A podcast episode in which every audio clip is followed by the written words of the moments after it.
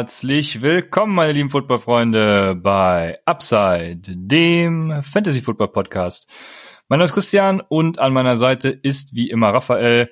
Ähm, wir haben uns äh, gedacht, wir gehen doch nicht direkt nach dem Draft online, sondern setzen lieber alles auf die Qualität äh, anstatt auf die Quantität und haben deswegen auch heute erneut einen hochkarätigen Gast bei uns. Ähm, ihr werdet ihn kennen, es ist Julian Barsch. Ähm, an alle, die dich nicht kennen, vielleicht auch für neue Hörer, sag bitte kurz nochmal, wo man dich findet und da kann man ja noch sehen, wer du bist, denke ich. Das ist richtig. Hi, moin erstmal, schön, dass ich am Start sein darf. Und ich habe gemerkt, ne, also das war jetzt ja schon so ein indirekter Diss in meine Richtung, weil ich ja dann wohl in den letzten drei Tagen immer nur auf Quantität gesetzt habe. Äh, aber Spaß. nee, Spaß. Schöner Einstieg, schöner Einstieg. Genau, genau. Also äh, ja, mein Name ist Julian. Ihr findet mich, wenn ihr mich noch nicht kennt, ähm, vor allem beim Saturday Kickoff Podcast. Momentan sehr, sehr draftlastig, aber allgemein ein Podcast, der sich das gesamte Jahr mit dem NFL Draft, aber natürlich auch mit dem College Football beschäftigt. Und genau, also vor allem großer College Football Fan, aber diese Schnittstelle zwischen, zwischen dem und dem der NFL. Das finde ich eben ganz besonders faszinierend. Und ja, findet unter, unter Twitter auf äh, SaturdayKick und mich persönlich at j-barsch gibt's alle möglichen Takes zum Football und auch immer wieder schöne Diskussionen, äh, vor allem über Running Backs äh, im Fantasy mit Raphael. ja, wir haben ja auch zusammen eine Pipeline-Liga, äh, was Fantasy betrifft. Deswegen auch beim Fantasy bist du ein Spezialist und das ging nicht in deine Richtung, sondern wir haben beim letzten Mal anteasern, äh, angeteasert, dass wir nach dem Draft online gehen und das haben wir nicht gemacht. Deshalb war das quasi eine, eine positiv verpackte Entschuldigung an unsere Hörer. Ähm, ich denke, wir können in das Thema starten. Das Thema für heute ist natürlich, wie soll es anders sein, die NFL Draft Bewertung aus Fantasy-Sicht. Äh, wir werden also ein bisschen die Runden durchgehen, äh, Tag eins, Tag zwei und aus Tag drei dann wirklich nur noch die, die wir für relevant erachten. Äh, werden dann vor allem wahrscheinlich in Dynasty-Formaten Spieler sein. Ähm, eventuell auch äh, undrafted Free Agent Signings. Da habe ich auch so ein, zwei Namen ja, danach werden wir vielleicht einzelne Moves rauspicken, die uns auch gefallen haben äh, oder eben auch nicht gefallen haben, uns überrascht haben. Dann gibt's noch ein paar Fragen von euch. Ich würde sagen, wir können starten mit einer ersten News. Da wollen wir uns auch nicht zu lange dran aufhalten. Ähm, James Winston die Info kam heute, geht zu den New Orleans Saints. Äh, ich habe bisher noch nichts Offizielles vernommen, aber soll wohl einen Einjahresvertrag kriegen, ähm, nachdem sie jetzt offiziell schon mit Taysom Hill für zwei Jahre verlängert haben. ähm, wie sich das dann alles auswirkt, äh, wahrscheinlich gar nicht, aber werden wir dann in den nächsten Folgen besprechen. Heute soll es um den Draft gehen. Und ich würde sagen, wir starten mit Runde eins. Äh, die Bengals waren on the clock und die Bengals haben Überraschung ähm, Joe Burrow an Nummer eins genommen. Ich denke, Julian, das war keine große Überraschung. Nö, das ist richtig. Also war absolut keine, war absolut keine Überraschung. Alle mit gerechnet, ist genauso passiert. Die Bengals haben es nicht in Anführungszeichen falsch gemacht. Daher ähm, glaube, kommen wir ja gleich auch noch zu. Ich glaube, die haben grundsätzlich auch einen ganz guten Job in diesem Draft gemacht, ihm sowohl zu helfen als auch das Team zu verstärken mit Joe Burrow hat man wirklich ein ganz, ganz spannendes Quarterback-Prospect und ja, gerade im Fantasy auch. Also ist wirklich jemand, der als Passer wirklich, wenn er das richtige Surrounding praktisch hat, was er bei LSU ja hatte am College, mal gucken, wie die Bengals das jetzt aufstellen können. Aber wenn er das hat, dann denke ich, wird er da auch wirklich gute Zahlen auflegen. Und der ist eben immer ein bisschen unterschätzt. Als Runner glaube ich zumindest, dass der ja jedes Jahr vielleicht seine 200, 300 Rushing Yards schon liefern kann. Und das ist natürlich schon auch ein ganz netter nettes Upside. Also seine paar Touchdowns wird er bestimmt auch jedes Jahr haben. Daher auf jeden Fall ein super spannendes Prospect und sowohl in Redraft als auch in Dynasty für mich jemand, den man unbedingt äh, ziehen muss. Ja, hat er auch ein schönes Receiving Core, ne? AJ Green, Tyler Boyd, Auden Tate, John Ross, äh, Joe Mixon im Backfield. Also das ist auf jeden Fall in, Superflex klar die Nummer eins äh, vom Board. Ja, äh, ich denke auch. Ich denke vor allem, es hilft auch AJ Green, Boyd und Mixon. Der ganzen Offense tut es gut. Burrow war nach EPA auch der beste Passer im College. Von daher, ja, gar nicht viele Einwände. War auch allen klar. Von daher würde ich sagen, können wir direkt weitergehen zu Tour an vier. Und da waren ja so ein paar Bedenken, ob sie nicht doch Herbert nehmen, äh, die Miami Dolphins. Und zum Glück haben sie das nicht getan, sondern sind bei Tour geblieben. Ähm, Tours Upside ist, glaube ich, ist, glaube ich, da, wenn er fit bleibt und wird der Franchise Quarterback auch, wenn er fit bleibt. Ähm, Raphael, was sagst du zu Superflex liegen? Ist er jetzt die unbestrittene Nummer zwei? Ja, unbeschritten ist schwer, nachdem Clyde Edwards Hilaire bei den Chiefs gelandet ist, auf den wir später noch kommen. Aber ja, kann man genug Argumente finden, vor allem wenn man Need hat auf, auf Quarterback, kann man Tour auf jeden Fall auf zwei nehmen. Das Ceiling ist riesig, ist ja mein, mein Lieblingsquarterback äh, von der Klasse. Ja, also wenn, wenn man den an zwei haben muss, weil man ein Team Need hat auf Quarterback, dann kann man das auf jeden Fall machen. Verletzungskonzerns sind halt da, das muss man halt schon wissen, das muss man auch beachten in der Evaluation, aber auf jeden Fall, was sein Upside, was sein Ceiling angeht, ist er eigentlich die zwei in Superflex auf jeden Fall. Ja, also ich gehe da auch mit. Also Tour, Miami oder Miami macht ja alles richtig, meiner Meinung nach auch. Also deutlich besserer Quarterback als Justin Herbert auf jeden Fall. Ja, Verletzungskonzerns sind da und ich, ich bin mal gespannt, was das jetzt so für seine Rushing Production auch bedeutet. Ähm, ob man ihm da sagt, so dass er das bitte eher nicht tun sollte wird man dann sehen, kann man jetzt, glaube ich, noch schwer abschätzen. Aber an der Stelle auf jeden Fall, glaube ich, ein sehr, sehr spannendes Prospect, einfach ein super akkurater Quarterback. Und äh, ja, es kommt, glaube ich, einfach darauf an, was man dem da auch drumherum so zur Seite stellt. Aber bisher, ich glaube, ich, ich finde das Receiving Core jetzt nicht überragend, aber es ist auf jeden Fall ganz gut. Und ich glaube, Tour, ich bin mal gespannt, ob der jetzt schon ab der ersten Saison wirklich Fulltime spielt.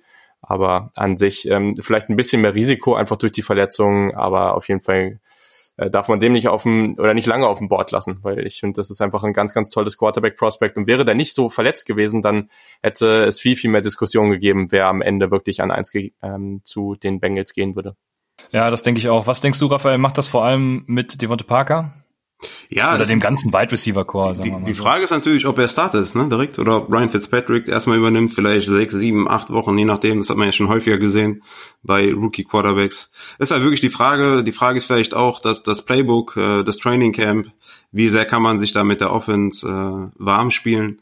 Spielt wahrscheinlich alles eine Rolle. Ich würde stand jetzt auf jeden Fall nicht äh, davon ausgehen, 100 Prozent, dass er startet. Äh, kann natürlich durch, durchaus sein, aber für das Receiving Core, für, für Preston Williams, Devonta Parker ist natürlich super, wenn, wenn Tour da jetzt an der Center ist. Und ähm, aber Ryan Fitzpatrick ist ja jetzt auch nicht so die schlechteste Fantasy-Option für die beiden. Ja, ihr geht beide davon aus, dass er nicht sofort äh, startet. Ich ich gehe nicht davon aus. Ich sage nur, dass es halt nicht okay. so hundertprozentig sicher ist wie bei anderen Spielern. Genau. Also wir wissen einfach nicht genug über seine Verletzungssituation. Genau. Ich sage auch nicht, dass er auf gar keinen Fall startet, sondern ähm, ist halt schwer, das jetzt zu sagen. Ja, dann sind wir doch auf einer, äh, sind wir doch einer Meinung, ist doch super. Also, ähm, was glaubst du, in Fantasy, äh, Julian, auch ein, ein Late Shot wert oder äh, würdest du da eher in Redraft liegen? Vor allem meine ich jetzt äh, die Finger lassen.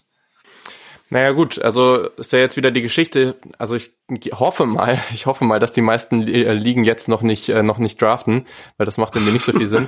ähm, also richtig, ja. ja, vor allem, weil man überhaupt nicht weiß, was dieses Jahr passiert aber ist nochmal ein anderes Thema. Also je nachdem, wenn man zu dem Zeitpunkt dann vielleicht ein bisschen mehr weiß vielleicht auch schon irgendeine Art von Training Camp war und er dann da auch aktiv war und man sieht, okay, das funktioniert, dann glaube ich schon, dass man den Spiel ziehen kann. Also und, und vielleicht dann sogar auch früher, weil wenn er dann wirklich gut aussieht und es gesagt wird, dass er der Starter ist, dann glaube ich, dann hat er viel, also echt ein großes Upside im Vergleich zu anderen ähm, Quarterbacks. Aber ja, also super früh würde ich ihn jetzt äh, nicht unbedingt ziehen, beziehungsweise ich würde auf jeden Fall gucken, dass man irgendwie noch eine eine solide alternative Option hat. Also das ist, glaube ich, schon wichtig, einfach, ähm, weil man einfach nicht wissen kann, wie das erste Jahr jetzt für ihn aussieht. Ja, an dieser Stelle äh, habe ich nochmal wie immer eine kleine Empfehlung. Äh, ich habe die Funktion bei Sleeper zum Beispiel noch nicht gesehen, aber ich spiele, wenn ich mit Quarterbacks spiele oder mit in zwei Quarterbacks liegen oder Superflex liegen, vor allem Raphael kann mich da gerne korrigieren, dann würde ich zum Beispiel mit Team Quarterbacks spielen und nicht mit einzelnen. Äh, wie siehst du sowas zum Beispiel in Superflex, Raphael? Was bedeutet Team Quarterback? Dass du, wenn Tua jetzt zum Beispiel nicht direkt startet, dann draftest du quasi Miami und hast in den ersten paar Spielen äh, Fitzpatrick zu. Ach so, ja, das ist ja langweilig. Das macht ja gar keinen Spaß. okay. ja, alles da, klar. Da, dann, halte ich, da halte ich gar nichts von. Nee. Okay, dann können wir weitergehen zu Justin Herbert. Ich möchte da gar nicht viel zu sagen. Ich glaube, meine Meinung kennt dazu jeder. Also ich bin kein großer Fan von Herbert. In Fantasy allerdings wahrscheinlich, wenn, wenn er ich halte Tyrell Taylor für den besseren Quarterback. Aber wenn er startet, dann äh, ja, ist er mit Sicherheit eine Option. In, in Superflex vor allem, Raphael, denke ich, aber ich bin, ich bin nicht begeistert von ihm. Was hast du von ja. ihm in Superflex zu halten? Ja, wir sind ja, glaube ich, alle drei kein Fan von Herbert. Ich glaube, bei den Quarterbacks sind wir uns relativ einig, auch gleich bei einem späteren Pick noch. Ja, Superflex, Dynasty muss er tatsächlich, auch wenn ich ihn nicht mag, muss er in den Top 8 gehen, einfach weil er nächstes Jahr Starter sein wird. Ich denke, äh, Tyro Taylor ist so ein Bridge Quarterback, vielleicht auch schon in der Season, je nachdem wie die Season verläuft, könnte Justin Herbert äh, starten. Äh, Tag eins wird, wird Tyro Taylor äh, der, der Starting Quarterback sein. Aber Justin Herbert hat halt auch schöne Waffen, ne? Keenan Allen, Mike Williams, ähm, Henry, Eckler, ne? Also das ist schon, äh, ist schon für, für einen Rookie Quarterback sind das schon schöne Waffen. Er hat Rushing Upside ähm, kann den einen oder anderen Red Zone äh, oder Goal Line Touchdown machen. Von daher ist er ist er in Fantasy auf jeden Fall nicht zu unterschätzen. Real Life äh, halte ich absolut nichts davon, vor allem an sechs. Aber gut, wenn man den Quarterback haben möchte, dann nimmst du ihn halt auch an sechs. Das ist wie bei Daniel Jones äh, letztes Jahr gewesen. Von daher muss man ihn auf jeden Fall auf dem Zettel haben und der muss Dynasty-wise Superflex in den Top 8 gehen, weil er nächstes Jahr Starter ist. Ja, also ich gehe bei viel mit, was, was Raphael gerade gesagt hat. Also ich glaube, gerade in der, in der Red Zone ist der schon durchaus gefährlich. Ich glaube, der wird da einige Touchdowns erzielen. Und dann der andere Aspekt, der ist ganz, ganz wichtig. Also klar, bei Oregon hat er bei einer sehr, sehr guten Uni gespielt. Die Waffen waren auch besser als bei manchen anderen Unis, aber es gibt halt auch viele Unis, die halt echt viel Grütze darum laufen haben, ne? Und im Vergleich zu dem hat er bei den Chargers natürlich jetzt schon ganz, ganz andere Waffen. Da bin ich jetzt wirklich mal gespannt, wie das sich auf sein Spiel auswirkt. Er hatte bei Oregon vor allem, also Oregon setzt auch häufig, okay, dieses Jahr, äh, wie sag mal so, war es nicht ganz so extrem wie sonst, aber oft auch auf kleinere Receiver und das ist jetzt halt nicht zwingend, nicht zwingend der Receiver, der super zu ihm passt, weil er halt auch das, was man oft bei Josh Allen sagt. Also ich finde es immer ein bisschen übertrieben, ähm, aber gleichzeitig will man natürlich da größere Targets haben. Und zum Beispiel eben jetzt so ein Mike Williams oder ein Hunter Henry oder sowas, Keen Allen, all das sind so Spieler. Ich glaube, die, die werden ihm das Leben schon deutlich leichter machen. Und da bin ich jetzt mal gespannt, wie sich das auf sein Spiel auswirkt. Also Justin Herbert, ich mag den als Quarterback nicht, also oder sehr, sehr wenig im Vergleich zu anderen, aber gleichzeitig glaube ich gerade Fantasy-mäßig hat der schon ein gewisses Upside und ist einfach so eine Wildcard. Also ich finde es ganz schwierig einzuschätzen, wo der nächstes Jahr landet. Ja, das äh, kann man, denke ich, gut so stehen lassen. Ähm, jetzt wird es natürlich spannender. Jetzt kommen die ersten Wide Receiver und später auch Running Backs, aber Wide Receiver gingen in der ersten Runde doch relativ viele. Ähm, an der Zahl, wenn ich nochmal gerade gucke, zwei, vier, sechs Stück in der ersten Runde. Angefangen mit auch einer großen Überraschung für mich und das ist äh, Henry Rux an Nummer 12 zu den Las Vegas Raiders. Ja, ich glaube, der erste Wide Receiver, der vom Board geht, der wird halt auch unweigerlich viele Targets sehen. Also ich glaube, er ist zudem auch noch eine Red Zone Maschine, das habe ich in der letzten Folge angesprochen. Also wird viel Touchdown Upside haben, massiv sogar. Ähm, und ich, wir haben uns ja in unserem Mock, in unserem Mockdraft auf YouTube mit unserer Dynasty Liga ein bisschen lustig gemacht, ob es, äh, ob Henry Rux äh, zu den Raiders gehen sollte. Äh, haben ein bisschen über Derek Carr gescherzt und ich habe nochmal geguckt, Derek Carr hatte 2019 den besten Wert in äh, Adjusted Completion Percentage, äh, den zweitbesten, Entschuldigung, ähm, und die Oakland äh, Passing Offense ist Nummer sieben laut DVOA. Also ich könnte mir dann jetzt letztendlich doch vorstellen, dass das ganz gut funktionieren könnte. Äh, was sagst du, Julian? Passt der dahin? Ja, also wieso nicht? Also es wird relativ häufig gesagt, dass äh, Derek Carr nicht so gerne tief wirft, aber ich sehe Henry Rux eh eher in einer Rolle, wo er kürzere Bälle fängt und dann ganz viel daraus macht. Also das ist natürlich ein unglaublich explosiver Spieler. Dazu hast du gerade gesagt, das ist eine, also für mich ist eine Touchdown-Maschine, weil viele seiner Touchdowns waren ja auch unglaublich lange Runs after Catch, weil er das einfach unglaublich gut kann. Er hat allerdings, und er ist nicht der Größte, aber er ist halt relativ bullig und er ist halt auch einfach ein Spieler, der, ich glaube, das unterschätzen viele, der kann halt auch mal einen Jumpball gewinnen. Also er ist in der Red Zone schon auch ein spannender Spieler. Und dann mag es vielleicht auch täuschen. Also ich glaube nicht, dass das jetzt die perfekte Waffe für PPR wird. Okay. Aber gleichzeitig unterschätzt man das vielleicht ein bisschen, wenn man drauf guckt, okay, der hatte nur, ich glaube, 98 Catches am, am College, ähm, irgendwie 25 davon waren Touchdowns, aber so, so eine Gruppe an Receivern, also auch einfach im Vergleich zu, zu anderen Teams, das wird er so schnell nicht wieder sehen und hat er in Oakland auch nicht. Also das sind vier Erstrunden-Wide Receiver da im Team. Also nächstes Jahr Jalen Waddle, wenn der nicht erste Runde geht, dann muss viel passieren. Und der Devonta Smith, der geht, also zum aktuellen Stand, was wir bis jetzt wissen, geht er spätestens in der zweiten Runde. Also das sind zwei, auch noch zwei hervorragende Receiver. Jalen Waddle ist ähnlich explosiv wie Rux und das mag man sich kaum vorstellen. Und also die haben alle in einer Offense gespielt und dazu hatten die noch äh, zig gute Running Backs. Also das ist natürlich was, da kriegst du einfach nicht so viele Catches ab. Und daher muss man einfach sagen, das darf man nicht so eins zu eins auf die NFL übertragen. Also ich glaube schon, dass der gefährlich wird. Ähm, ich glaube, dass ein Lamp oder ein Judy vielleicht ein bisschen sicherer sind, weil sie schon dann auch schon noch auf andere Arten und Weisen ähm, ja, sich separieren können. Aber ich glaube schon, dass Rux einfach eine, eine ultimative Waffe in der Offense wird und dass sie ihn da auch ganz klar featuren werden, weil das ist der Spieler, den sie jetzt da für diese Offense geholt haben, um da richtig auszurasten. Ja. ja, Raphael, Julian hat es schon angesprochen gehabt, mit dem Dominator-Rating kann er hier nicht punkten, aber wo hast du ihn in deinen Rankings? In meinen Rankings, also er hat für mich seinen Wide Receiver 3 Status in meinem Ranking mehr als gefestigt. Also Julian hat es ja schon gesagt, er hatte eine er hat am College eine höhere Konkurrenz als in der NFL. Ne? Ich meine, der ist Instant Starter bei den Raiders. Also die anderen Wide Receiver sind Tyrell Williams, Zay Jones, Aguilar, Renfro und ein paar Late Run Flyer. Der ist einfach Instant die Eins. Und ähm, mir gefällt der Fit ähm, aus, aus deiner Sicht auf jeden Fall gut. Er ist ein Big Play Threat. Äh, er wird mehr Targets sehen äh, als am College. Und ich nehme auf jeden Fall sein Upside in, in Redraft, nehme ich sein Upside tatsächlich schon in der, in der zehnten Runde, je nachdem, ob man ihn da noch bekommt. Er ist in Redraft eine Boomer-Bust-Option erstmal, aber aus deiner Sicht habe ich ihn overall auf sieben.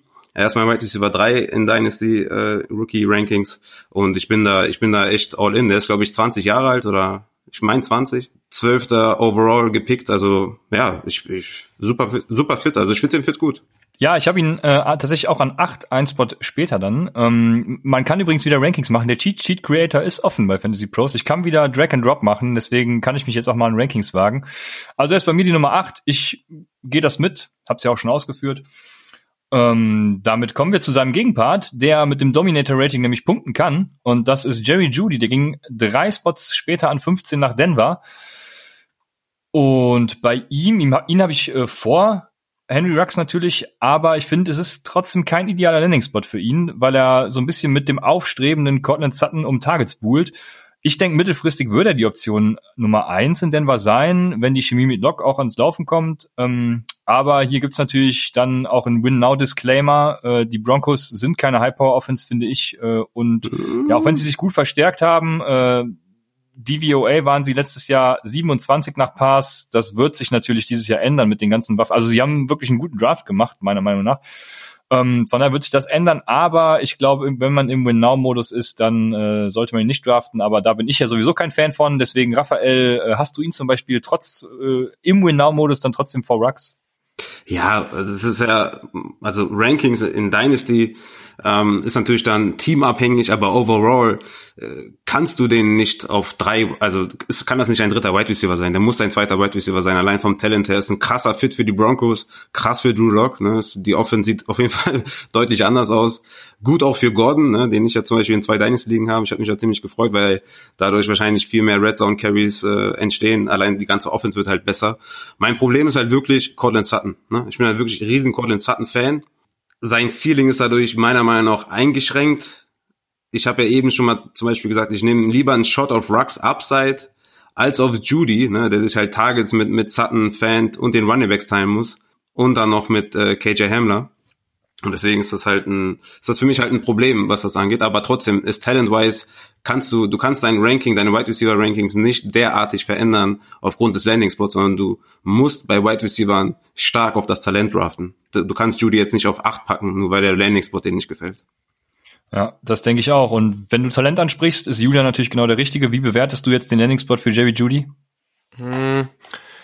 Es gibt teilweise mit. Also das ist natürlich interessant, was sie jetzt im Draft gemacht haben. Ne? Also mit Hamler noch ein ähm, noch ein Wide Receiver gezogen, Albert O noch ein Tight End, der auch eher im, im Passing Game aktiv wird. Den mag ich jetzt persönlich nicht so gerne, aber ich glaube die Strategie oder also da, das ist ja das ist ja ganz interessant am oder das Interessante am Draft, weil im Draft merkst du oder die die Teams legen ihre Karten auf den Tisch.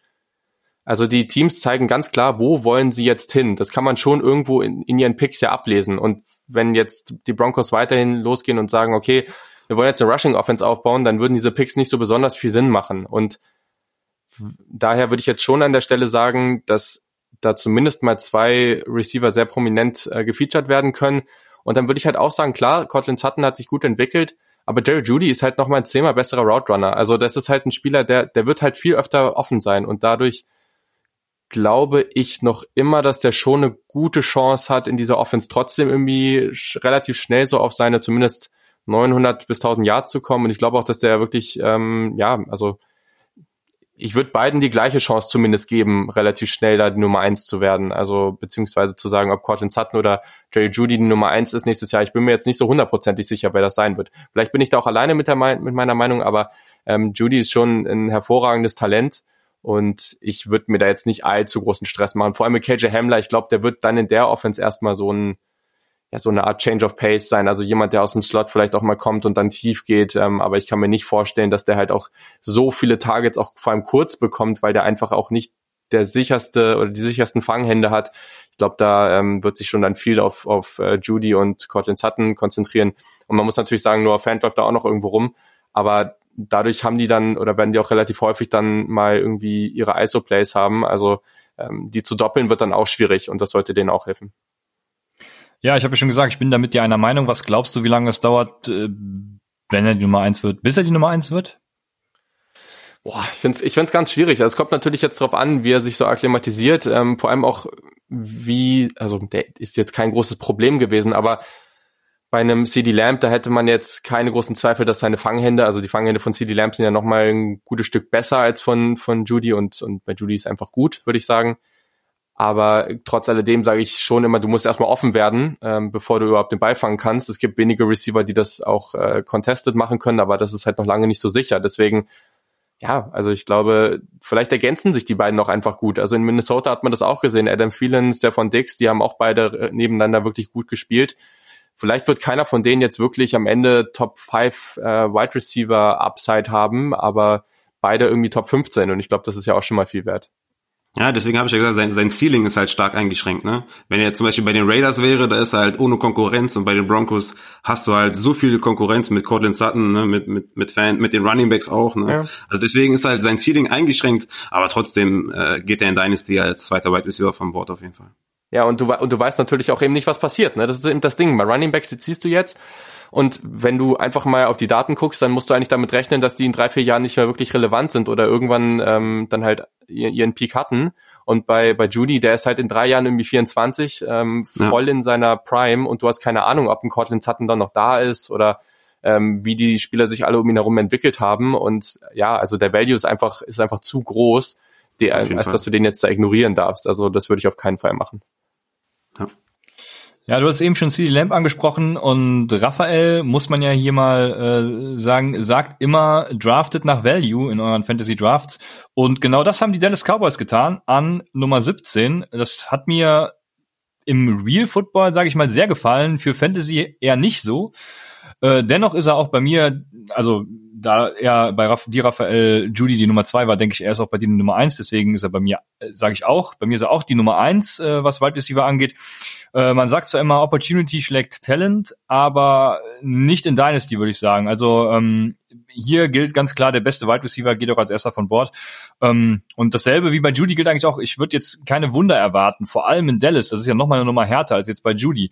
Ähm, er hat da mit Gallup und Cooper ja große Konkurrenz. Ich glaube dennoch, dass er die, die sogar beide natürlich in den Schatten stellen kann, äh, wenn wir mal ein Jahr oder zwei weiter sind. Ähm, ja, wenn Dallas Deck bezahlt, dann geht's rund die nächsten Jahre. Letztes Jahr waren sie schon Passing DVOA Nummer 5 und äh, feuerfrei. Äh, Julian, was hältst du davon?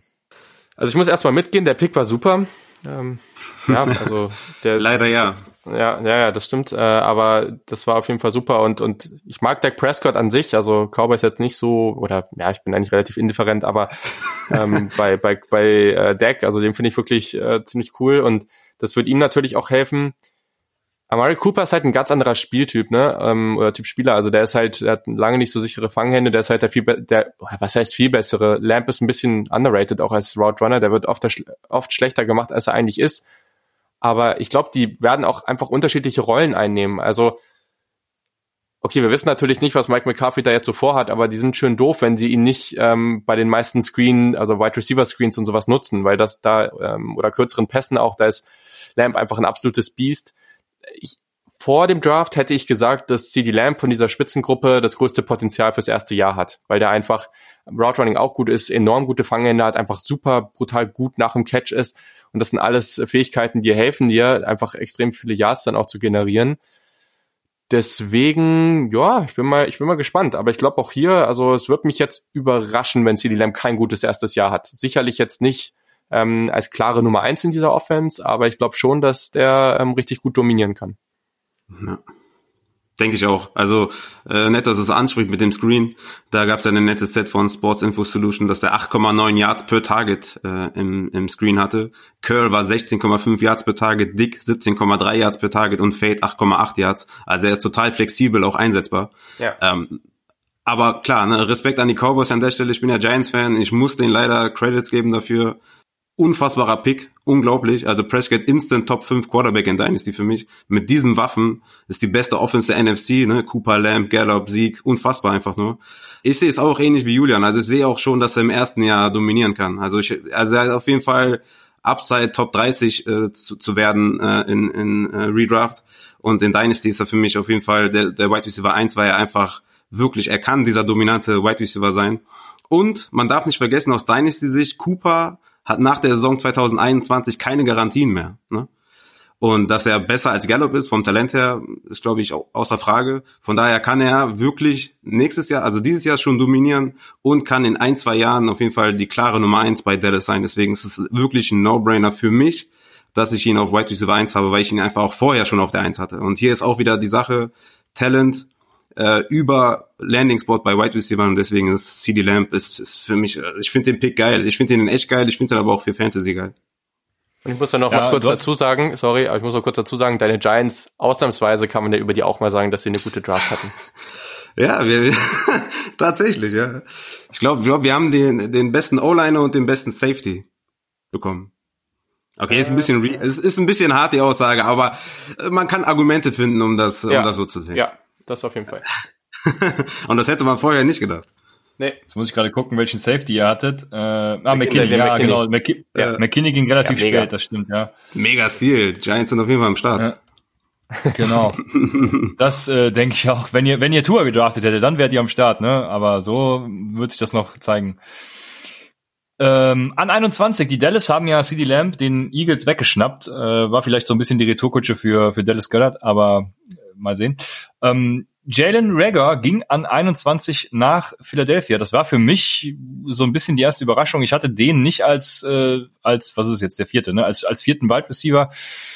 Ähm, ja, spannend zu sehen. Ich äh, lasse diesmal mal wen anders anfangen. Ähm, und zwar Julian. Ist es ein guter Fit für Philly? Naja, also wir wissen ja alle, die Philadelphia Eagles ähm, brauchen Speed oder auf jeden Fall wurde da viel drüber geredet. Ähm, vielleicht kann man das oder man kann das eigentlich auch jetzt sagen. Also sie haben sich ja an diesem Tag enorm verstärkt äh, in, in Sachen Speed auf jeden Fall. Am späten noch einen Receiver gezogen, der sehr speedy ist. Äh, Jalen Rager ist auf jeden Fall jemand, der eher klein ist, aber eben auch viel Speed mitbringt. Und sie haben für Marquise Goodwin getradet. Da würde ich jetzt erstmal nicht so viel für geben, aber am Ende ist es auf jeden Fall interessant, was sie gemacht haben, weil jetzt haben sie auf einmal drei Spieler ganz nach dem Motto, am Ende wird schon einer reinhauen. Also, ich fand Rager Hat ja bei den Packers auch super geklappt. Ja, das ist ja mal eine ganz andere Geschichte bei den Packers. Ähm, also ja, ich, ich meine ja. damals, als sie als die drei oder vier Wide Receiver gedraftet haben. Ich glaube, von so, denen ist ja, ja. kein einziger so richtig eingeschlagen. Aber ja, mach weiter. Entschuldigung. Nee, also Rager ist auf jeden Fall jemand. Ich hatte den, ja, also ich hatte so eine ganze Gruppe so nach den Top nach den Top 4, hatte ich so eine ganze Gruppe zusammen beziehungsweise ähm, Jefferson hatte ich noch so dazwischen und dann so eine ganze Gruppe zusammen und Rager finde ich auf jeden Fall spannend. Es gibt viele, die den klar als Erstrunden-Receiver hatten. Ich finde den hier auch ähm, echt solide. Ich glaube, der kann außen und im Slot spielen. Ähm, außen, ja, okay, der ist jetzt nicht der physischste, der ist vor allem auch relativ klein. Aber mit seiner Athletik, der kann eigentlich überall auf dem Feld spielen und der wird hier einfach richtig Big Play-Potenzial mitbringen. Der ist super explosiv. Auch im Route Running ist er wirklich, wirklich spannend. Ähm, vor allem arbeitet er wirklich gut mit dem freien Raum. Also wer in dem freien Raum geht, und das ist natürlich mit seiner Größe wichtig, weil in Contested-Catch-Situationen wird er jetzt nicht gewinnen.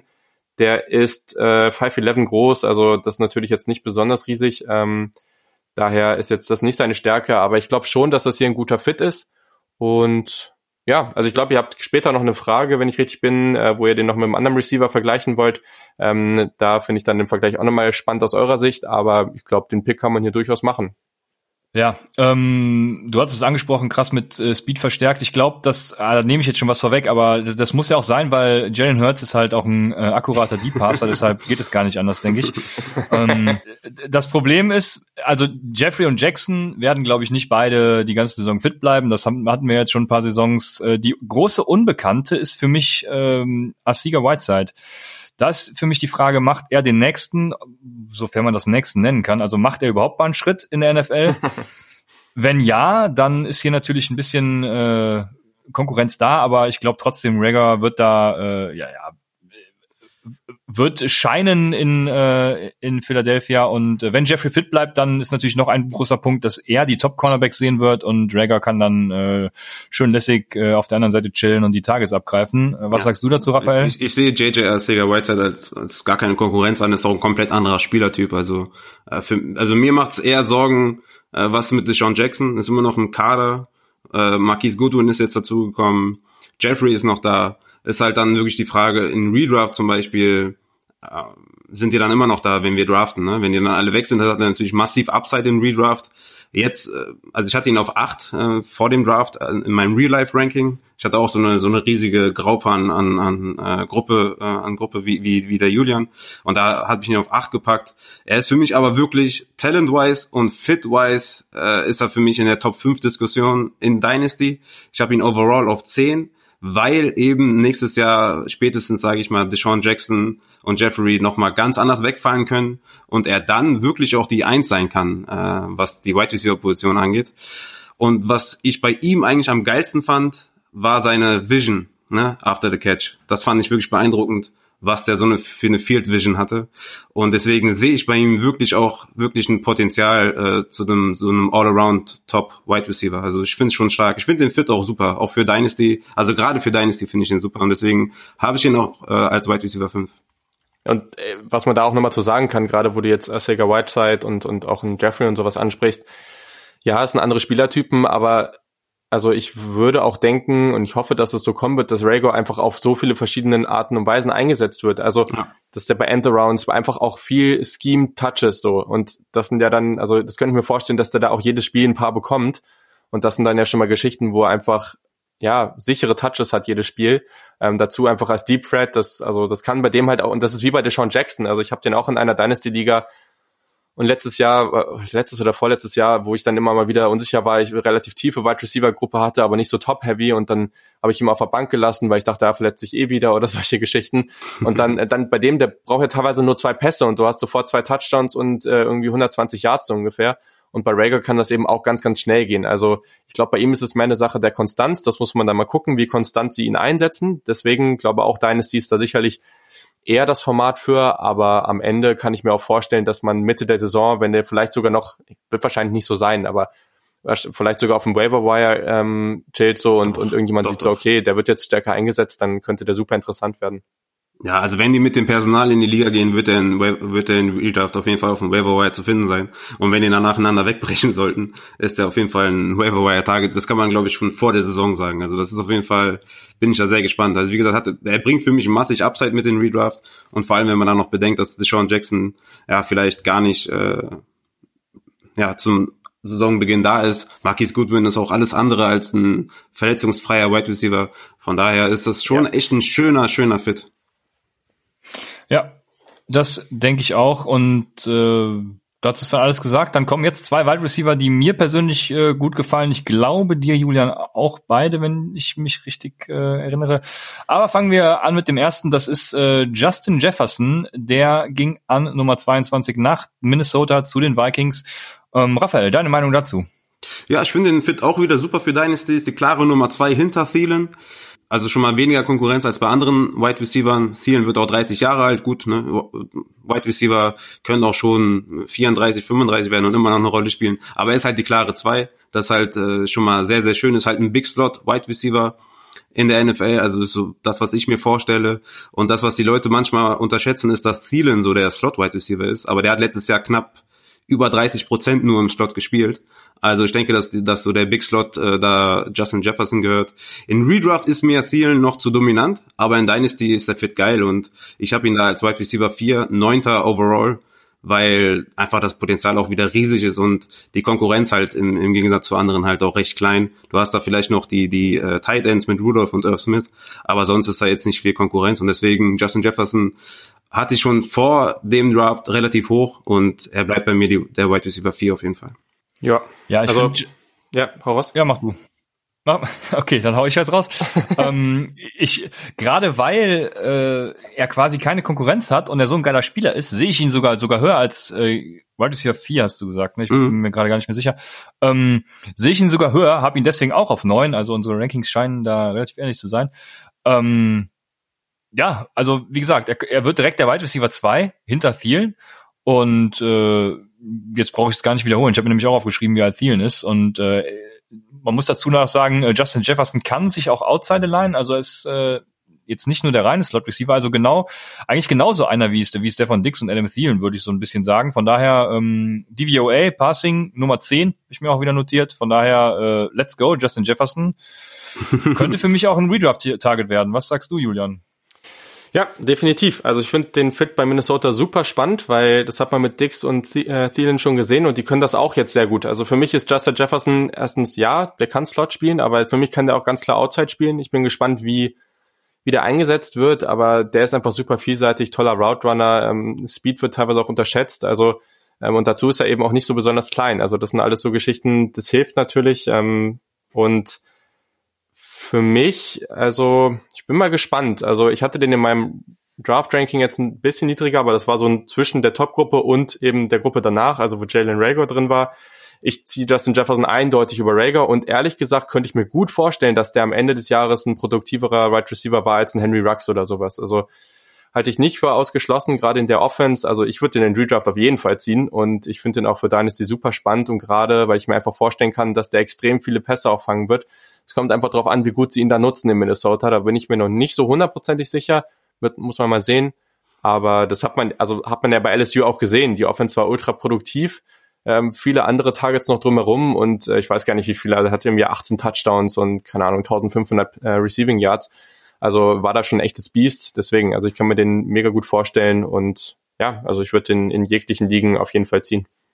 Sehr schön, ja. Ja, das, die, das äh, Problem mit, mit vielen Receptions sehe ich da schon ein kleines bisschen Problem bei der ganzen Offense von Minnesota. Sind jetzt nicht unbedingt dafür bekannt, dass die pro Spiel 50 Mal den Ball werfen. Ja, aber gut, ähm, Dix war ja jetzt auch kein Receiver, der irrelevant war, ne? Also, und der ist weg. Nee, also, nee, gar nicht. Nee, nee, gar nicht. Ja, also nee, nee, klar. Deswegen. Halt in, in Redraft ist das schon, ne, du hast, du hast natürlich recht, ist groß und, äh, und physisch und ist einfach super geiler Right Ich glaube, es gibt keinen, der den nicht mag. Aber ich glaube, in Redraft ähm, würde ich da das Upside von einem Rux zum Beispiel äh, bevorzugen. Aber ja, ich finde ich finde Jefferson auch mega auf jeden Fall. Ja, damit kommen wir zu dem, der, dem ich letzte Woche noch gesagt habe, dass er großes Basspotenzial mitbringt, weil er keinen großen Route Tree hat, dies, das. Aber für mich an einem hervorragenden Landing-Spot äh, gelandet und das ist Brandon Ayuk äh, von Arizona State an Nummer 25 äh, nach San Francisco, hatte ich schon gesagt, weiß ich gar nicht. ähm, genau. Ich weiß, dass Julian großer Brandon, Brandon Ayuk-Fan ist, deswegen äh, Julian, bitte einfach mal deine Meinung zu diesem Pick. Ja, also ich habe mich natürlich mega gefreut. Ich glaube, ich muss jetzt hier nicht so, oder wir werden jetzt hier an der Stelle nicht so viel über die Strategie im ähm, Draft der Niners reden, weil das war jetzt wieder eine andere Geschichte. Am Ende habe ich mich aber wirklich extrem gefreut, dass ein Brandon Ayuk hier gezogen wurde. Also erstens ist mein äh, im, im Real-Life-Ranking ähm, war das der Nummer drei Receiver auf meinem Board, also praktisch gleich auf mit, mit Henry Ruggs. Ich finde den einfach super spannend ja, Route war jetzt nicht so mega vari also oder hat nicht so mega verschieden, viele verschiedene Routen gelaufen, aber das war schon jemand, den ich im Route Running wirklich sehr, sehr spannend fand. Ähm, das passt eben aber auch extrem gut zu dieser Offense. Also ich glaube, Kyle Shanahan wird, oder das ist genau der Typ Wide Receiver, den Kyle Shanahan da haben will. Der ist ein Yards After the Catch Monster. Also der ist ähm, vielleicht nicht ganz so gut wie CD Lamp, aber ich würde die schon in eine ähnliche Kategorie packen. Der ist wirklich richtig, richtig stark in dem Bereich. Dazu kann der halt auch vieles andere und der ist einfach sehr, sehr athletisch, sehr, sehr explosiv und ich glaube, der hat jetzt schon, ja, also ich bin mal gespannt. Ähm, sind jetzt zwei ähnliche Receiver, er und Debo Samuel in dieser Offense. Ich glaube, das ähm, hat auch ein gewisses Potenzial. Keine Ahnung, ob der da jetzt, also ja, so ein Justin Jefferson äh, zum Beispiel ähm, ist sicherlich gerade in Fantasy noch mal ein Stück vor ihm. Also das würde ich schon sagen. Aber am Ende hat San Francisco da ja auch einiges verloren. Also Emmanuel Sanders ist jetzt auch weg und das muss man irgendwie aufholen. Deswegen glaube ich schon, dass der viel Chancen bekommen wird. Ich habe keine Ahnung, wie der im ersten Jahr einschlagen wird. Da muss man sicherlich nochmal vorsichtig sein. Aber an sich ähm, ist das vielleicht der eine ideale Fit für Brandon Ayuk in der NFL. Und deswegen ähm, denke ich, ist das schon mit Kyle Shanahan zusammen absolut eine Waffe. Und ja, gerade ne, in, in, in Dynasty, ne, äh, ist das natürlich eine, eine schöne Geschichte, wenn man sich den ziehen kann. Mit äh, ja, das der Wink mit, mit dem Sound. Ne? Ja. ja, das ist so. äh, ich habe mir heute noch meinen Pipeline Ride ertradet, um ihn holen zu können. Das äh, deswegen glaube ich die Anspielung. Ähm, man muss ja vor allem dazu sagen, sie sind ja noch mal von 31, 31 auf 25. Genau. Also sie sind nochmal hochgetradet, extra für Brandon Ayuk. Das zeigt ja schon für mich, dass die San Francisco 49ers da auf jeden Fall, oder beziehungsweise das Shanahan auf jeden Fall einen Plan hat, wie er ihn einsetzen ja, also ich kann da vielleicht was zu sagen, weil er was ähm, er im Interview was dazu gesagt hat, dass ähm, ja gerne. Man ist von 13 Jahr auf 14 zurückgetradet, hat sich Javon Kinlaw gezogen, den Defensive Tackle und ähm, den hatten sie halt sehr sehr hoch auf dem Board. Sie haben aber dann auch gesagt, dass sie wäre der weg gewesen, hatten sie halt schon Schiss, dass der, dass Ayuk irgendwann geht. Sie waren nach ihrem Intel her oder von, von ihren, von dem Wissen, was sie irgendwo bekommen haben, waren sie sich zu 100% sicher, dass der in 31 nicht mehr da sein würde. Und die haben tatsächlich auch überlegt, wenn Kinlaw weg wäre, vielleicht einmal runterzutraden oder den sogar in 14 zu nehmen. Das wäre natürlich echt heftig gewesen. Gleichzeitig muss ich sagen, ich hatte ihn in der Top 15 im Draft. Das bedeutet jetzt erstmal nicht viel, aber ich glaube schon, dass Ayuk ein sehr, sehr spannender Spieler sein kann. Ich verstehe aber auch gleichzeitig, wenn du sagst, okay, der hat vielleicht auch ein gewisses Bustpotenzial. Also ich glaube schon, gerade gegen, je nachdem, ich, ich hoffe, dass Shanahan das schafft, ihn so hinzuschemen, dass er nicht so viel Press-Coverage sieht. Das hat er einfach noch nicht so viel gehabt in, im College. Da bin ich gespannt, wie er das handeln wird. Ähm, denn Justin Jefferson ist deutlich safer, ähm, aber ein Brandon Ayuk bringt halt viel mehr Upside mit. Ja, er ist also, übertrieben. Viel mehr Upside ist auch übertrieben, aber er bringt ein, ein großes Upside mit, sagen wir es so. Ja, in, in Redraft sehe ich auf jeden Fall nicht genug Volume für ihn, dass ich ihn drafte, weil wenn man wenn man sich die Zahlen von Debo Samuel anguckt, der hatte, der hatte acht Spiele, wo er weniger als fünf Targets hatte. In Dynasty ist er auf jeden Fall in meinem Top 12 Ranking. Ich finde den fit natürlich super für ihn, weil ja, Shanahan diese Wide Receiver mag, ne, diese Speedy After the Catch Guys. Ähm, von daher passt das gut, aber in Redraft ähm, sollte man den meiner Meinung nach nicht picken. Wen draftest du dann lieber, Debo Samuel oder Brandon Ayuk? Äh, Debo Samuel, klar. Okay, wie weit ist er vor Brandon Ayuk? In Redraft? Jawohl. Okay, äh, in Redraft habe ich Debo Samuel, glaube ich, irgendwo in den 30ern. Brandon Ayuk habe ich da jetzt noch nicht eingebaut, aber geht für mich in der 12er Liga undrafted. Okay, und in Dynasty wahrscheinlich dann auch, wenn du jetzt einen Startup-Draft hast, äh, Debo Samuel immer noch weiter vor Ayuk. Debo Samuel vor Ayuk auf jeden Fall, aber in, in, in dem Rookie Dynasty äh, Draft habe ich Ayuk in den Top 12. Was sagst du, Julian? Ist äh, Brandon Ayuk das bessere Prospect als Debo Samuel? Boah, schwierig zu sagen. Die hatten halt auch ganz andere College-Karrieren, deswegen ist das nicht so einfach. Ähm, oder beziehungsweise, was du eben auch richtig gesagt hast, also man kann viele Trades bei Ayuk sehen, warum ich mir dann ja auch bis zu einem gewissen Grad sicher war oder ihn so hoch genommen habe und gesagt habe, okay, ich glaube schon, dass der explosiv und, und spannend sein kann, aber ja, bei vielen Geschichten weiß man eben noch nicht, ähm, wie das dann in der NFL aussehen wird, gerade bei seinem Route Running. Ich glaube, das ist gut, aber er hat eben nicht genug verschiedene Routes gelaufen. Ähm, gerade finde ich schon auch, dass man noch Debo Samuel einfach höher ziehen sollte, weil der schon noch eine sichere Nummer ist ähm, als als ein Ayuk. Aber ja, ich glaube, ich vom, vom Upside würde ich sie ähnlich sehen. Also ich glaube, ähm, vom, vom, wo es am Ende landen kann und in drei, vier Jahren enden kann, glaube ich, ähm, würde ich, wenn man mich wirklich, äh, wenn man sagt, okay, du musst dich für einen entscheiden, würde ich vielleicht sogar Ayuk nehmen. Aber ähm, einen Debo Samuel würde ich gerade wahrscheinlich schon noch einen Ticken höher nehmen, weil es einfach sicherer ist. Aber da kommt es auch wieder auf die Strategie an, ne? Also ob man im Win Now ist, ne, Raphael, oder ähm, ob man da halt eine andere Strategie hat. Aber ja, ich verstehe das durchaus, wenn man jetzt sagt, ähm, Debo Samuel zieht man noch ein bisschen höher. Ja, klar, du, du kannst ja, du kannst ein, also es ist schwer, es ist wirklich schwer, ein Sophomore über einem Rookie, die im selben Team spielen, zu ziehen, egal ob Dynasty oder Redraft. Weil die ja, Samuel ja, also, einfach schon gezeigt hat, dass er, dass er da Value hat, ne? Also das ist schon ja. wirklich, also das kannst du eigentlich nicht bringen. Auf jeden Fall. Nee, ich hatte sie nur, nur sehr eng beieinander, sage ich mal. Deshalb äh, hat mich das so ein bisschen überrascht, dass du sagst, Debo Samuel geht so hoch und er undrafted. Aber also das war jetzt auf Redraft, habe ich gesagt. Ne? Ich habe extra nochmal, ich habe extra nochmal gefragt in Redraft. Ja, okay, okay. Ähm, nichtsdestotrotz, ich habe sie gar nicht so weit auseinander wie, wie vielleicht auch andere. Ähm, jetzt kommen wir zu einem ganz anderen spannenden Move. Es geht wieder Richtung Quarterback. Und zwar äh, habe ich keinen Einspieler gefunden, der hier irgendwie passen könnte, aber es ist Jordan Love geht an 26 zu den Green Bay Packers, die auch für ihn extra hochgetradet sind und ihn demnach unbedingt haben wollten. Jetzt könnte ich einen, ich habe mir viele Stats wirklich aufgeschrieben, um den Packers mal die Augen zu öffnen. Äh, ich könnte jetzt so einen fünf Minuten gegen Rant halten. Ist die Frage, ob ihr das wollt, ob ihr mir gerne zuhört oder, oder ob ich lieber äh, ja, euch das mal. Wort überlassen soll. Ich bin mal gespannt, was du jetzt raus hast. Okay. Weil äh, ich bin der Meinung, nach den Reaktionen der Packers-Fans im Internet sowie auch privat ähm, haben sie John Love einfach nicht verdient. Also ich bin richtig sauer, dass äh, die Packers John Love gezogen haben.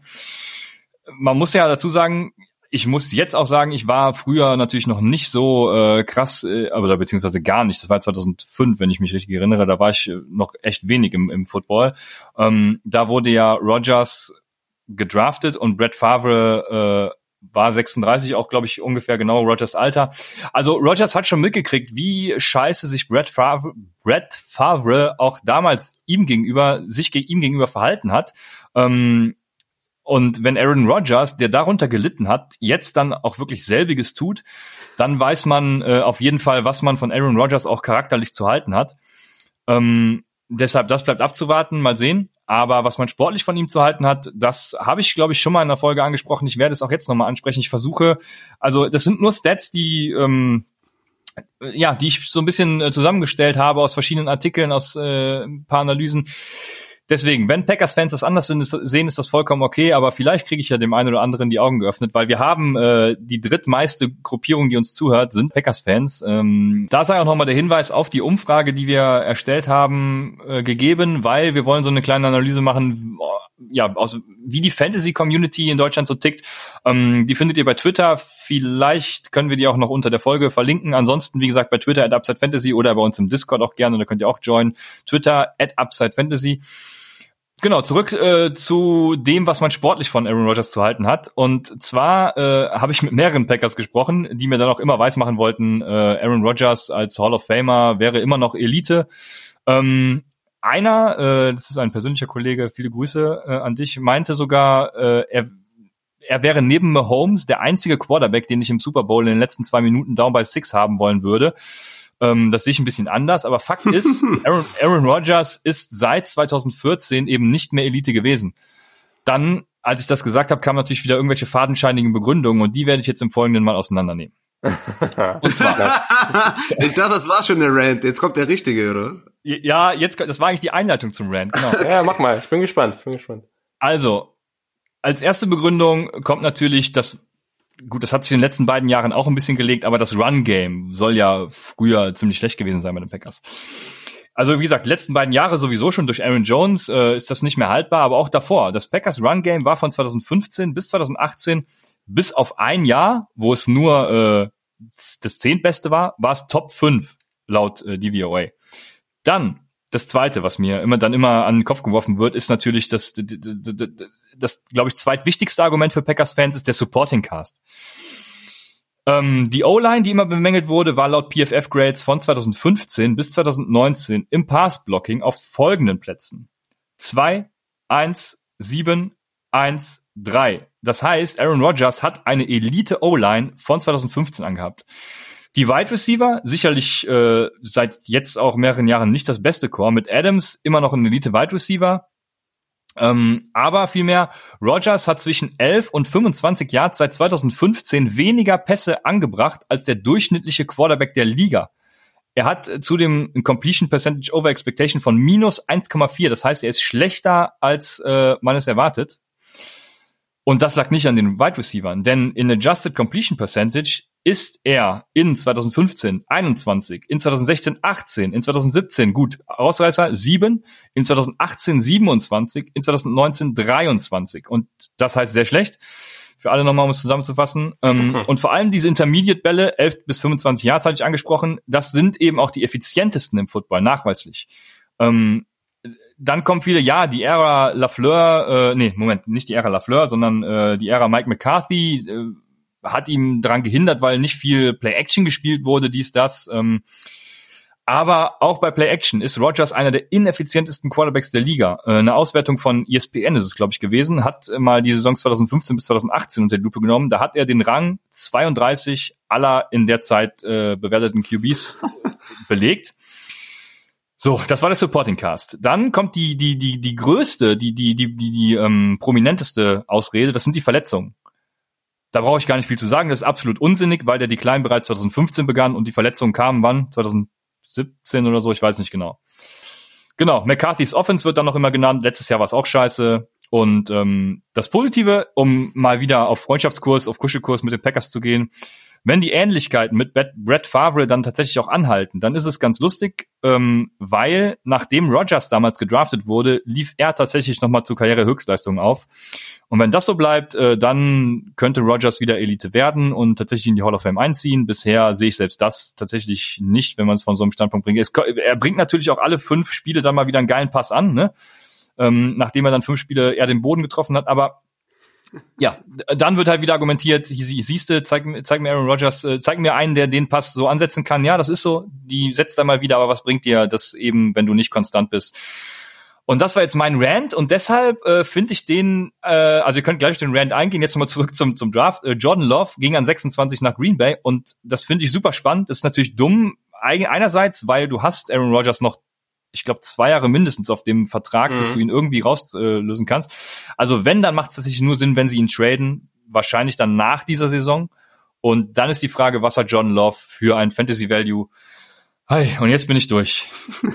Spannende Geschichte. Äh, Finde ich, find ich gut, dass du das so gemacht hast, weil, ja, also gibt natürlich jetzt hier verschiedene Sachen. Also erstmal ganz kurz kann ich sagen, in Redraft hat er definitiv nichts zu suchen. Und äh, in Dynasty würde ich ihn aber definitiv ziehen, aber jetzt auch nicht so super früh, glaube ich. Aber es kommt auch ein bisschen drauf an, was du von ihm hältst, weil die Meinungen gehen da auch stark auseinander. Zu den Packers, ich fand den Pick da an der Stelle spannend. Ich fand ihn auch gut. Ich fand den von der, also erste Runde finde ich den vollkommen okay. Ja, John Love hat noch viele Sachen, die er nicht gut gemacht hat. Aber gleichzeitig muss man auch sehen, dass er 2018 viel, viel besser war. Der hat ein katastrophales, ähm, katastrophalen Supporting Cast äh, bei Utah State gehabt. Der gesamte Coaching-Staff wurde verändert zu 2019. Das ja, das heißt jetzt nicht, dass man einfach sagen kann, okay, diese ganzen schlechten Entscheidungen, die er getroffen hat, sind deswegen vergessen, aber trotzdem hat es, glaube ich, auch mit gewissen Dingen was zu tun. Ich finde, Jordan Love ist von den Tools unglaublich spannend, von dem Release, von der Motion, von all diesen ganzen Geschichten, da ist er super spannend. Äh, gerade dieses Play, diese Playmaking Ability, die zum Beispiel ja bei dem Rogers oder vor allem jetzt mittlerweile bei Spielern wie Wilson, bei Mahomes und so immer genannt werden, die bringt er eben mit. Ähm, ich bin mal gespannt, also ähm, wie der sich jetzt entwickelt. Ich glaube, der Spot ist für den super, weil der sich da eben noch entwickeln kann, weil er noch ein bisschen Zeit hat. Meistens bin ich nicht der große Fan von diesem ganzen, äh, von diesem ganzen Gelaber von wegen, oh, okay, die müssen sitzen, dann können sie sich erst weiterentwickeln und dann spielen sie, weil du musst ja eigentlich spielen, um dich weiterzuentwickeln. Aber ich finde, bei Jordan Love macht es trotzdem bis zu einem gewissen Grad schon noch Sinn, dass er jetzt nicht gleich Starter ist. Ähm, zu allem dem, was du gerade gesagt hast, stimme ich zu 100 Prozent zu. Ich finde, die Packers haben einen katastrophalen Draft hingelegt, ähm, alleine weil sie in dieser Klasse keinen einzigen Wide Receiver genommen haben, was ich einfach null nachvollziehen kann. Dann ziehen sie in der zweiten Runde AJ Dillon, den, also keine Ahnung, was der da verloren hat, aber das ja. ist, also ich, ich, ach, also ich konnte es nicht fassen. Also ich, ich fand dein Gesicht bei der Draft auf jeden Fall nice. Alter Schwede. Also ich weiß, ich bin extrem niedrig bei denen. Ich habe den Runde 7 bis undrafted, aber äh, vielleicht andere haben den höher. Das ist ja auch okay, darum geht's gar nicht. Aber ich verstehe nicht, warum man den in diesem Jahr zieht. Also es macht, du hast noch äh, Running Backs, zieh dir nächstes Jahr wen, hol dir wen undrafted, äh, sonst was. Das ist mir eigentlich egal. Aber es, oder zieh halt später wenigstens jemanden. Also da waren noch gute Running Backs auf dem Board, es macht einfach keinen Sinn. Und dann finde ich es doch ganz interessant, weil ich hatte gestern, wo du eben gesagt hast, dass der alle paar Spiele meinen ähm, krassen Wurf raushaut, der, der Aaron Rodgers, hatte gestern so eine Diskussion mit, mit irgendwem auf Twitter, der mir die ganze Zeit weismachen wollte, dass Jacob Easton ja viel, viel besser ist als Jake Fromm und es viel besser ist, den da zu ziehen und Jake Fromm ja äh, so Puddingarme hätte äh, gehabt hätte beim Combine und solche Geschichten. Und das ist halt einfach das Ding. Also ich will jetzt nicht Jacob Easton mit Aaron Rodgers vergleichen, auf keinen Fall. Aber solche Quarterbacks, die halt hier und da mal Wow-Würfe drin haben und aber sonst ganz viel Sachen falsch machen bei Aaron Rodgers. Der spielt viel zu viel außerhalb des Plays. Das, ähm, damit zieht er halt auch die gesamte Offense einfach runter. Also genau wie solche Geschichten, dass Quarterback oder Sacks ja auch oft ein, ein Quarterback-Stat sind. Das kann man hier auch oft sagen, dass die schlechte Offense drumherum hat das vielleicht viel mehr gestimmt, als es, als man es eigentlich ähm, erstmal so, so sieht. Und Aaron Rodgers hat vielleicht auch vieles runtergezogen. Und ich nehme da halt zehnmal lieber den Quarterback, der halt in ganz vielen Plays sicher ist und der halt einfach viel sicher anbringt und vielleicht nicht die krassen Wow-Plays hat, als jemand, der nur die Wow-Plays hat. Der große Unterschied ist eben bei Spielern wie Mahomes oder Russell Wilson, dass die beides machen. Und dass man dann Aaron Rodgers einfach in diese Runde schmeißt, finde ich dann irgendwie nicht so ganz richtig. Oder man muss einfach sagen, dass die Fans dann halt durch die Fanbrille gucken, was ja auch legitim ist, aber Rodgers, ähm, ja, bin gespannt, was er jetzt macht, aber man hat ihm natürlich jetzt mit diesem Draft auch absolut nicht geholfen. Also ich bin, ich bin voll bei Christian, was, was diesen Ranking Rogers angeht. Ich habe ihn Dynasty Wise auf Quarterback 23. Ja, 23 habe ich ihn. Also ich bin auch raus. Äh, Redraft ist ja für mich undrafted, also brauchst du gar nicht picken. Das bringt dir null Upside mit. Hat Ceiling immer noch für eine Top Quarterback 1 Performance, aber das bringen die halt so viele anderen auch. Also von daher äh, macht das Redraft gar keinen Sinn, den zu draften. Jordan Love, ähm, Jordan Love sehe ich auch ein, auch ein riesen Ceiling auf jeden Fall. Bin da sehr gespannt. Was, was meint ihr denn? Äh, also ich meine, das war ja eine klare Message, oder? Also sie sind hochgetradet für Jordan Love. Sie haben Rogers einfach mal keine Waffen gedraftet. Einfach mal einen Short Yardage Goal Line Back, Running Back äh, dazugezogen. Also spricht alles dafür, dass die dass die, dass die Packers noch mehr laufen und es spricht eigentlich alles dafür, dass in zwei Jahren oder in drei Jahren Rogers nicht mehr bei den Packers ist, oder? Also ich persönlich glaube eher früh als spät sogar, ja. Eher früh als spät. ja, die Message ist klar, ne? Also ich, ich glaube, der war bei, bei, bei dem, bei, wie heißt nochmal der Panther? Pat McAfee, ne, heißt der, glaube ich. Mhm. Mhm. Da war er zu Gast und da hat er gesagt, wie, wie sehr er sich freut auf die neuen Waffen und die Wide Receiver und hin und her. Und dass er einfach, dass er einfach gar keinen bekommen hat. Also nicht mal, nicht mal in der letzten Runde oder nicht mal in der sechsten oder nicht mal, also wirklich, also gar keinen, ne? Also null. Also das ist einfach eine klare Sprache, ne? Also die haben anscheinend kein Vertrauen. Ähm, ich ich habe mir gerade gedacht, was, was würde ich in der One-QB-Liga machen?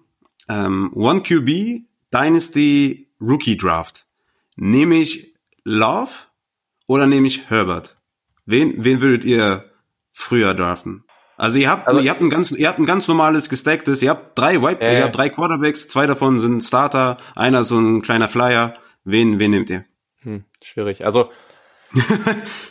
also ich, ich habe noch einen Punkt kurz zu, was sie eben noch gesagt hatte zu den Packers. Ich finde das auch, wenn die Fans sich alle beschweren. Ich, mich stört dass sie keinen Wide Receiver gezogen haben. Einen Quarterback in Runde eins, wenn du den magst zu nehmen, finde ich macht, also ich finde, man, jedes Team sollte jedes Jahr einen Quarterback ziehen, einfach weil das Upside ja. zu groß ist. Ja. Und selbst wenn sie in den nächsten zwei Jahre noch erfolgreich sind, dann ist das doch ultra geil, wenn du Jordan Love dahinter sitzen hast. Äh, Rogers geht dann oder sie oder nach dem Vertrag schmeißt ihn halt raus oder wie auch immer und dann kannst du gleich weitermachen mit deinem Quarterback, der schon zwei Jahre da ist. Das ist doch ultra, es hat so viel Upside. Also das, vor allem mit dem Positional Value. Aber mit dem, was du gerade gesagt hast, also Justin Herbert, ich, ich, ich würde es halt nicht machen, aber ich glaube, viele andere würden den auch jetzt schon als Starter ziehen in Dynasty, weil der halt zu viel Upside hat. Also klar ist das dann sicherlich nicht das Team oder es kommt darauf an, wie der Rest, wie das restliche Team aufgebaut ist. Aber sicherlich ist das dann nicht das Team, was unbedingt sagt, okay, ich muss jetzt im Jahr eins ganz, ganz viel gewinnen. Ähm, hm, finde ich schwierig. Das Ding ist bei mir, glaube ich, ich würde, deswegen finde ich es für mich schwer zu beantworten, vielleicht muss ich so sagen, John Love würde ich an einem gewissen Punkt schon ziehen. Ich glaube, ich muss mein, für mein Team schon gewiss oder genug anderes Talent am Start haben, um mir dann sicher sein zu können, ihn zu nehmen, weil ja, er ist dann schon, er hat schon noch gewisses Basspotenzial. Aber ich würde Justin Herbert halt überhaupt nicht ziehen. Also das ist halt das Ding an der Stelle. So, das geht gar nicht darum, dass, dass ich das bashen würde, wenn den jetzt jemand an einer gewissen Stelle nimmt, egal ob früh oder spät aber ich mag den halt einfach nicht und deswegen würde ich einfach auf einen anderen Quarterback gehen. Also ich weiß, das ist jetzt eine, eine ausweichende Antwort, aber ähm, Nö, jeder hat ja so seine, jeder hat ja so seine Spieler, wo er sagt, okay, ähm, wenn ich jetzt einen, einen Top 5 Quarterback ne, sehe so und, und sage, oh, okay, dann nehme ich den und den nehme ich auf keinen Fall, weil den mag ich einfach nicht oder an den glaube ich einfach nicht. Und äh, das ist halt äh, Justin Herbert für mich, aber es kann halt genauso gut komplett anders laufen. Ja, ist ja auch eine, ist ja auch eine One-QB-Liga, ne, habe ich ja vorher extra gesagt, also ja. auch nochmal für, für die Zuhörer, One-QB, ne. Und da würde ich echt, ich habe zum Beispiel den 2.10-Pick in unserer Dynasty, äh, wo der Christian auch dabei ist. Und wenn, wenn beide noch da sind, nehme ich auf jeden Fall Love.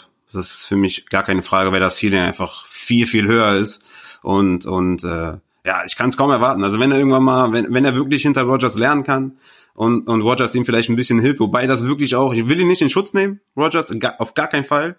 Aber es ist natürlich auch eine harte Pille, eine harte Pille, wenn du irgendwie 36 bist, noch in irgendwie einen Run starten willst, war es letztes Jahr im äh, AFC äh, Championship äh, äh, Game, äh, ist, ist eine harte Pille. Da muss man erstmal schlucken, äh, da noch zu verlangen, dass er vielleicht einen Quarterback hilft, einen jungen Quarterback, der in der ersten Runde gegangen ist, wo du vielleicht einen Wide Receiver hättest bekommen können, ist eine harte Pille. Ich will ihn nicht in Schutz nehmen, aber ähm, das muss man auch auf jeden Fall die andere Seite auch mal sehen.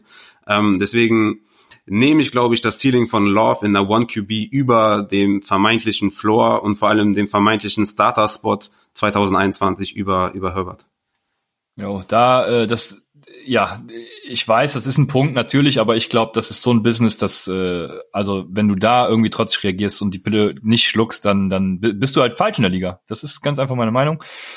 Aber also um auf deine Frage also ich habe noch einen Punkt ja. dazu, weil also weil du vorher du auch recht hast an der Stelle, weil das Ding ist ja auch, der muss eher sauer auf die Packers sein, dass sie halt keinen Wide Receiver ziehen. Aber also wenn du so lange bei einer Franchise spielst, dann willst du doch auch, dass die nach dir noch erfolgreich sind. Also wenn du dann die Chance hast und siehst, okay, wir haben jetzt einen Quarterback, ich bin jetzt 36 Jahre alt, mein Vertrag läuft noch zwei Jahre, dann bin ich 38 Jahre alt. Also irgendwann muss man ja auch mal sagen, jetzt ist gut. Und dementsprechend, ähm, also wenn du dann siehst, okay, ich habe jetzt jemanden, den kann ich alles weitergeben, was ich gelernt habe. Ich habe jetzt hier noch die Chance reinzuhauen und dann kommt der und übernimmt für mich. Also ich persönlich würde das mega, mega nice finden. Das Problem ist halt, dass die Packers den Rest verkackt haben. Darauf wäre ich sauer. Aber den Fakt, den finde ich jetzt eigentlich, also ja, wenn stimmt. er das nicht machen würde, das würde ich ihm schon sehr negativ auslegen. Ja, ja, ich auch. Ich, ich meine halt nur, ne? Also ich fände es ja. auch mega stark, wenn er das macht. Ich meine halt nur, man muss wirklich sehen, er muss wirklich enttäuscht sein. Ne? Ja, und ja. deswegen wird das wird spannend zu sehen sein, welche Größe er besitzt. Ne? Da dem ja, wenn er wenn er so an sich glaubt, dann muss er ja nicht enttäuscht sein. Aber ähm, um auf deine Frage zurückzukommen, ich äh, ich ich würde tatsächlich auch Jordan Love nehmen gut, dass ich noch vor ein paar Tagen zwei Picks vor dir getradet bin in der Dynasty. Ähm, einfach weil ich glaube, die Packers, die sind hochgetradet, die haben einen Plan mit Jordan Love, die verfolgen da irgendein, irgendein Ziel in den nächsten Jahren. Von daher, ja. Aber jetzt haben wir viel zu lange schon über Jordan Love und die Packers geredet. Ähm, jetzt kommt ja eigentlich das, worüber äh, du, Raphael, wahrscheinlich super gerne reden möchtest, schon seit längerer Zeit. Und das ist der Pick der Kansas City Chiefs an 32. Ging tatsächlich der erste Running Back, auch wenn ich glaube, es hätte bessere Value Picks geben können, aber für Fantasy ist das natürlich äh, absolut geil, weil Clyde Edwards Hilaire, wir werden ihn kurz CEH nennen, glaube ich, ähm, ist an 32 zu den Packers, äh, zu den, äh, oh, ich bin hab schon Trauma, äh, zu den Kansas City Chiefs gegangen und Raphael, bitte dein Take. Ja, das war der Landing Spot, ne? Also es war wirklich der Landing Spot. Ich hätte niemals gedacht, dass sie an 32 einen Running Back nehmen und ich muss wirklich zugeben, ich habe geweint, dass sie nicht Swift genommen haben. Ne? Das muss ich ganz klar so sagen. Dann wäre ich halt komplett eskaliert. Ne? Dann wäre ich komplett eskaliert. Wobei ich jetzt auch eskaliere, ehrlich gesagt, weil ich möchte natürlich für die Zuhörer, für, für, äh, ne, für fürs Ranking und ich möchte natürlich die beste Projektion geben, die ich kann. Und da muss ich einfach sagen, ich eskaliere jetzt auch. Ja. Clyde edwards hilaire safe Nummer eins in Dynasty, First Overall, safe, ist für mich keine Frage. Ähm, ich will den in jeder Liga haben, das ist für mich High-End Running Back 2 instant. Auch in, auch in Redraft, in PPR schon fast Borderline 1. Also, das ist, also die Opportunity ist krank, ne? Kansas City hat 2019 69 Red Zone Rushing Attempts, Platz 6 in der NFL. Die hatten 82 Receptions in 2019 für die Running Backs. Also ist, die Opportunity für Clyde Edwards-Hilaire ist massiv. Selbst wenn Damien Williams hier und da ein Goal-Line-Carry klaut, ist das völlig egal, weil wie soll Clyde Edwards Hilaire unter 50 Receptions bleiben? Also der kann easy 70 Bälle fangen. Ähm, ja. Seit Mahomes bei den Chiefs ist, haben die Running Backs über 1,7 Touchdowns pro Spiel erzielt. Also es ist eine ultra High Power Offense. Das einzige, was man Clyde Edwards Hilaire Pre-Draft ankreiden konnte, war die gute Offense von LSU und dass es sein erstes Jahr war, wo er gut war. Das Ding ist nur, er kommt jetzt zur besten Offense der NFL. Also Sky's the limit. Ich bin all in, sowas von all in. Clyde Edwards Hilaire, safe, safe Nummer eins overall. Das ist für mich gar keine Frage. Es sei denn, du bist im absoluten Rebuild. Äh, da kannst du auch gerne einen Wide Receiver nehmen. Aber sonst äh, im Vakuum ist das für mich klar die Eins. Ja, ich sehe das ähnlich. Also äh, ich habe ihn sogar noch höher als du. Für mich ist er Instant Running Back 1 Minimum. Also ich habe ihn sogar, äh, gut, das ist jetzt äh, nur zwei Plätze dahinter, aber ich habe ihn mindestens als Top 10 Running Back äh, in Dynasty und Redraft. Ich habe ich hab Redraft gesagt, ja. Ach so, Entschuldigung, ja, ja, dann Redraft äh, sowieso, genau auch. Also ich sehe da einfach so massive, massive Opportunity, dass, äh, ja, wie gesagt, also Top 10 mindestens. Ich hatte zu euch beiden schon mal gesagt, für mich ist er eventuell sogar Top 5. Ähm, also overall sogar, wenn äh, man die Wide Receiver ein bisschen ausklammert und Running Back needy ist, dann äh, gut, ist er auch Running Back Top 5, das ist jetzt eine blöde Argumentation gewesen.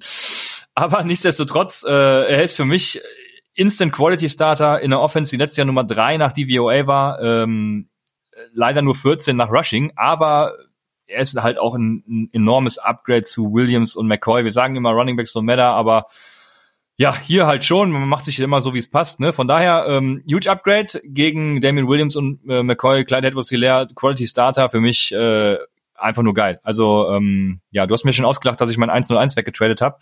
Also wenn ich ein 101 hätte, dann äh, all in on Clyde edwards hilaire Was sagst du, Julian? Ja, Clyde edwards hilaire war mein Nummer 1 Running Back. Äh, daher äh, stimme ich euch durchaus zu an der Stelle. Also ja, der hat mir unglaublich viel Spaß auf Tape gemacht. Äh, ich fand den ich fand ihn als Runner unglaublich stark. Also wo er jetzt auch gesagt hat, ne, also das ist halt kein Spieler, der die großen, äh, die, die Big Plays macht, zwingt. Ähm, oder sagen wir mal so Runs über 30 Yards wird man von ihm wahrscheinlich seltener sehen, aber auch gerade so Goal-Line, der hat einfach so eine krasse Vision auch, ne? Also da, da wird er ganz, ganz tolle Plays machen im Passing Game. Also ich glaube, der wird ganz, ganz viele Saisons in seiner Karriere haben, wo der dann auch 60, 70 Bälle fängt. Also das halte ich für super realistisch. Deswegen mega cooler Fit. Also, und das habe ich dann auch schon jetzt bei, bei mir im, im Podcast gesagt. Also, das ist klar, an 32 einen Running Back zu ziehen, ist jetzt nicht ideal, vor allem mit den Spielern, die da noch auf dem Board waren. Ähm, da hätte man auch die Defense nochmal deutlich verstärken können aber gleichzeitig, wenn man das einfach nur im Vakuum sieht und man sieht diese Offense und man sieht, dass die da noch ein Need haben und dann holt man sich wie jemand wie Edward Hilaire, das ist mega gut. Und ich muss ihn an dieser Stelle auch nochmal kurz in Schutz nehmen. Er hat bei LSU natürlich, also es war halt fast seine einzige richtige Saison, wo er als Starter am Sta da, da war, ne? Und die hat er halt voll genutzt. Also vorher hatte er gar nicht so richtig die Möglichkeit und auch das ist eigentlich nicht so ein großes Problem, weil gerade bei Running Backs sieht man das bei so großen Unis auch relativ häufig, weil du hast halt jedes Jahr, also LSU, Alabama, auch Unis wie Ohio State oder Oklahoma, ja, okay, aber äh, viele, viele SEC-Schulen vor allem, jedes Jahr kommt dann Five-Star Running Back rein oder zumindest ein hoher Four-Star Running Back, so, ne? Und dann, ja, die sind halt immer da. Und wenn die einigermaßen reinhauen, dann, dann ist natürlich der Älteste von denen meist auch der Beste und dann geht der in die Uni und dann kriegt der Nächste halt das Jahr seine Chance und dann geht der in die NFL, so. Und Edward Hilaire hat sich sogar gegen Spieler durchgesetzt, die noch viel höher gerankt waren aus der Highschool heraus als er und hat dann eine Bombensaison gespielt, war unglaublich wichtig für Joe Burrow. Joe Burrow hat selber gesagt, klar, das muss man, das, also darf man jetzt nicht zu schwer gewichten, aber also der hat vorher bei Ohio State gespielt, ne? Also der hat mit Chase Young zusammen gespielt, der hat mit J.K. Dobbins zusammen gespielt, der hat mit ne, all diesen Jungs, die mit letzten Jahren von Ohio State kamen, ne? Und jetzt mit all diesen Jungs, die von LSU kamen. Und der hat gesagt, Edward Hilaire war der beste Spieler, mit dem er jemals zusammengespielt hat was auch immer das jetzt, das, ne, also wie auch immer man das jetzt gewichten will. Aber ich glaube, das ist äh, schon ein mega geiler Fit, Superspieler. Und ich glaube, wir sind alle ein bisschen neidisch auf den LSU-Owner bei uns in der Liga, weil sich Justin Jefferson und äh, Clyde edwards hilaire direkt holen zu können. Ja, das kann man schon mal machen. Ja, aber er hat Joe Burrow geholt. Joe, Joe Burrow und Clyde edwards hilaire ne? Also das äh, Alter, ja, solltest ja, du ihm vielleicht ja, noch nicht. Ja, Aber nee, du hast nee, eben angesprochen, okay, okay, das muss man sagen, dass Quarterbacks in der Liga ja auch ein bisschen Mehrwert sind, deswegen ist das genauso geil. Ja, also insofern, äh, ja. Also du hast eben gesagt, er ist keine Big Big Play Maschine. Äh, da fiel mir natürlich das letzte, ich glaube, es war das letzte Play aus dem Super Bowl ne, ein, ne, um, wo Damian Williams, man muss sich auf der Zunge zergehen lassen, einen 20 Yard Run äh, hinlegt, um das Spiel zu eisen. Ich glaube, es war kein Touchdown, ne, sondern er ist, danach war alles drin. Ich bin mir gerade gar nicht mehr sicher. Auf Hat jeden Fall. Äh, ich, ja irgendwie sowas, ich weiß nicht mehr. Auf jeden Fall, äh, wenn, wenn Damian Williams das schafft, dann, dann wird Clyde Edwards Hilaire das äh, bei weitem übertreffen. Was mich so stört an, an der, also an dieser Argumentation, es kommt halt drauf an, auf welcher Position du guckst. Also bei Wide Receiver okay, aber bei Running Back, also so Big Plays, so wenn, wenn Edwards Hilaire einen aussteigen lässt und dann mal kurz freien Raum vor sich hat, wie schnell hat er dann 20 Yards geschafft? Das geht richtig schnell. Da musst du nicht, also da musst du keinen 4-4-Speed haben so, ja. das, das geht relativ flott, dass du das hinbekommst. Und wie, also wie relevant ist es wirklich, das ist genauso wie diese Argumentation bei Quarterbacks, wie relevant ist es, dass der Quarterback jetzt das, den Ball 80 Yards das Feld runterwerfen kann? Wie oft passiert das, dass er das braucht? So, ne? Und ja. hier ist es auch, wie oft braucht der Running Back das wirklich, dass er wirklich extrem Big Plays machen kann, im Sinne von, dass er halt einen 70 Yard Touch, Touchdown errennen kann. Klar ist das nett, aber in den meisten Runs bist du, oder in den meisten Fällen bist du doch viel mehr happy mit deinem Running Back, wenn er halt jedes Mal für fünf bis zehn Yards läuft, als äh, wenn er halt irgendwie meist irgendwie oder ab und zu mal Negativ-Plays macht und dann hier und da ein Big Play raushaut. Also da ist Edward Hilaire einfach die viel sichere Nummer und dann bringt er mit dem Passing Game oder Receiving als Receiving Option einfach ein enormes Upside mit. Ja, damit ist auch alles zu Clyde Edwards Hilaire gesagt. Ähm, der Tag eins ist beendet. Ja, war ein schöner Tag wie ich fand, sehr langweilig, haben einige gesagt, aber ja gut, so ist der erste Tag. Der zweite Tag ist dann für mich, finde ich, immer der, der spannendste, weil da geht's ein bisschen zügiger, da werden viele Trades äh, getätigt und viel Value geht vom Board und das sieht man auch äh, bei den Spielern, die wir ansprechen werden. Der erste Spieler an 33 zu den Bengals ist T. Higgins. Und was sagen wir zu T. Higgins, zu den Bengals? Vor allem aus Dynasty-Sicht wahrscheinlich interessant, Rafa, oder? Ja, ja, ja, auf jeden Fall. Future Pick für AJ Green, ne, ist glaube ich offensichtlich. Äh, Green hat nur den Franchise-Tag bekommen. Dadurch kann Higgins durchaus 2021 Starter sein, kann, kann da ja seine Erfahrungen sammeln, äh, denke ich auch ganz gut bei den Bengals. Natürlich jetzt instantmäßig Redraft viel zu viel Konkurrenz, gerade auch wenn AJ Green auf dem Platz steht. Ich glaube, da braucht man gar nicht viel zu sagen. Ist ein Longshot äh, in Dynasty. Ich habe ihn overall auf 15, also gar nicht mal so weit weg, weil er einfach auch Upside äh, mitbringt auf jeden Fall. Nur halt äh, für Redraft ist er halt ganz klar undrafted. Ne? Ist, ist halt ein Dynasty ja. Longshot. Ja. Julian, was sagst das du äh, zu dem Was Fit? heißt Longshot? Ja, also im Startup Draft oder sowas in, in solchen Fällen, wo siehst du den dann? Startup Draft äh, muss ich dann noch mal alles alles einfügen, aber ich habe ihn overall auf 15. Also kommt drauf an, wie groß die Liga ist. Also neunte Runde kann man den schon nehmen, würde ich jetzt mal so ungefähr okay. sagen. Mhm. Mhm. Ja. Wie ist der Fit mit Joe Burrow deiner Meinung nach auch, äh, Julian? Kann er da ja, wie sieht das Ganze aus? Wir haben jetzt gesagt, im ersten Jahr nicht, aber äh, ist da eventuell auch schon was möglich? Wie ist der Dynasty Fit? Was sagst du dazu? Ich finde den Fit äh, sehr, sehr gut. Ist natürlich sehr interessant, dass äh, die beiden im Championship Game noch gegeneinander gespielt haben. Das ist natürlich irgendwie ganz lustig. Aber auch wenn T. Higgins von vielen als, also klar, der ist groß, der hat extrem lange Arme, der, also so dieser Catch-Radius von dem, der ist, der ist unnormal, das ist mega, mega gut. Aber ich glaube auch, dass gerade im Route Running und beim Separieren, da wird er oft schlechter gemacht, als er eigentlich ist. Und Gleichzeitig hilft es ihm natürlich, wenn er einen Quarterback hat, der in kleine Fenster werfen kann. Das hat er auch mit Trevor Lawrence, aber das hat er jetzt mit äh, Burrow eben ebenso. Und das ist natürlich sehr, sehr angenehm für ihn. Ich glaube, das ist ein Fit, wo oder der, der beiden Spielern definitiv helfen wird. Und der, glaube ich, also die Bengals ähm, für die Offense haben mir viele, viele Sachen gut gemacht. Und ähm, ja, also als vermeintlicher Ersatz für AJ Green dann irgendwo auch. Er kann jetzt von dem Green lernen. Er kann, man hat jetzt mit AJ Green und ihm irgendwie so zwei wirklich äh, gute Spieler ähm, in, in dem Bereich. Also ich glaube, bin mal gespannt, was die Bengals nächstes Jahr machen. Ich glaube, da wird auch vieles davon abhängen, wie schnell Burrow gut gut sein wird in der NFL, aber da gibt's vielleicht ein gewisses Upside, dass sie auch nächstes Jahr schon relativ gut spielen. Ja, sie kriegen ja jetzt auch noch äh, Jonah Williams, haben sie, glaube ich, letztes Jahr gedraftet, wenn ich, ne, das ist der, das ist der Tackle, habe ich richtig mhm. im Kopf, äh, kommt ja auch dieses Jahr zurück, daher auch noch Verstärkung für die O-Line quasi mhm. aus dem Draft, sage ich einfach mal so. Also ich denke schon, genau, da kann äh, ordentlich was wachsen. Äh, viele bemängeln ja das, den Bengals Ownership und sagen, da kann nie was wachsen, aber wir werden sehen. An 34 waren die Indianapolis Colts dran und die haben ein ganz spannendes Prospect gedraftet, wie ich finde. Ich mag den Spieler sehr und das ist Michael Pittman Jr. Der ging an 34 zu den Colts. Ähm, ja, Julian, erstmal was zum Fit. Äh, was sagen wir dazu? Ist da, passt er gut zu T.Y. Hilton? Ist er eventuell schon zukünftiger Ersatz? Was denkst du? Ersatz würde ich jetzt nicht zwingend sagen, weil das schon unterschiedliche Spielertypen sind, aber deswegen passt es halt auch gut, ne? Also es ist ein super, super Fit jemand, der ganz, ganz wenig äh, Bälle gedroppt hat in seiner Karriere. Also ist ein, ein großer Receiver ähm, mit, mit 6'4, ähm, fast, äh, fast eine 80er Wingspan. Also das ist wirklich auch sehr, sehr stark. Ähm, einfach ein Spieler, der auch als Route Runner, der ist vielleicht nicht ganz so explosiv, aber das kannst du mit der Größe halt auch kaum sein. Aber für die Größe macht er das eben noch sehr, sehr gut. Ähm, läuft wirklich gute Routen, ähm, hat, einen, hat einen großen Catch-Radius, ähm, ist halt auch relativ physisch, also auch im Run-Blocking ist der durchaus äh, spannend. Daher, ich finde ihn sehr, sehr interessant und ich finde, keine Ahnung, ob das jetzt ein Hot Take ist, aber in der Offense und, und wie er eingesetzt werden kann, eben sehr, sehr vielseitig, also auch durchaus meinem Slot, aber auch außen. Für mich hat der Upside nächstes Jahr der Wide Receiver 1 äh, der, der Colts zu sein. Also ich äh, finde das nicht unrealistisch.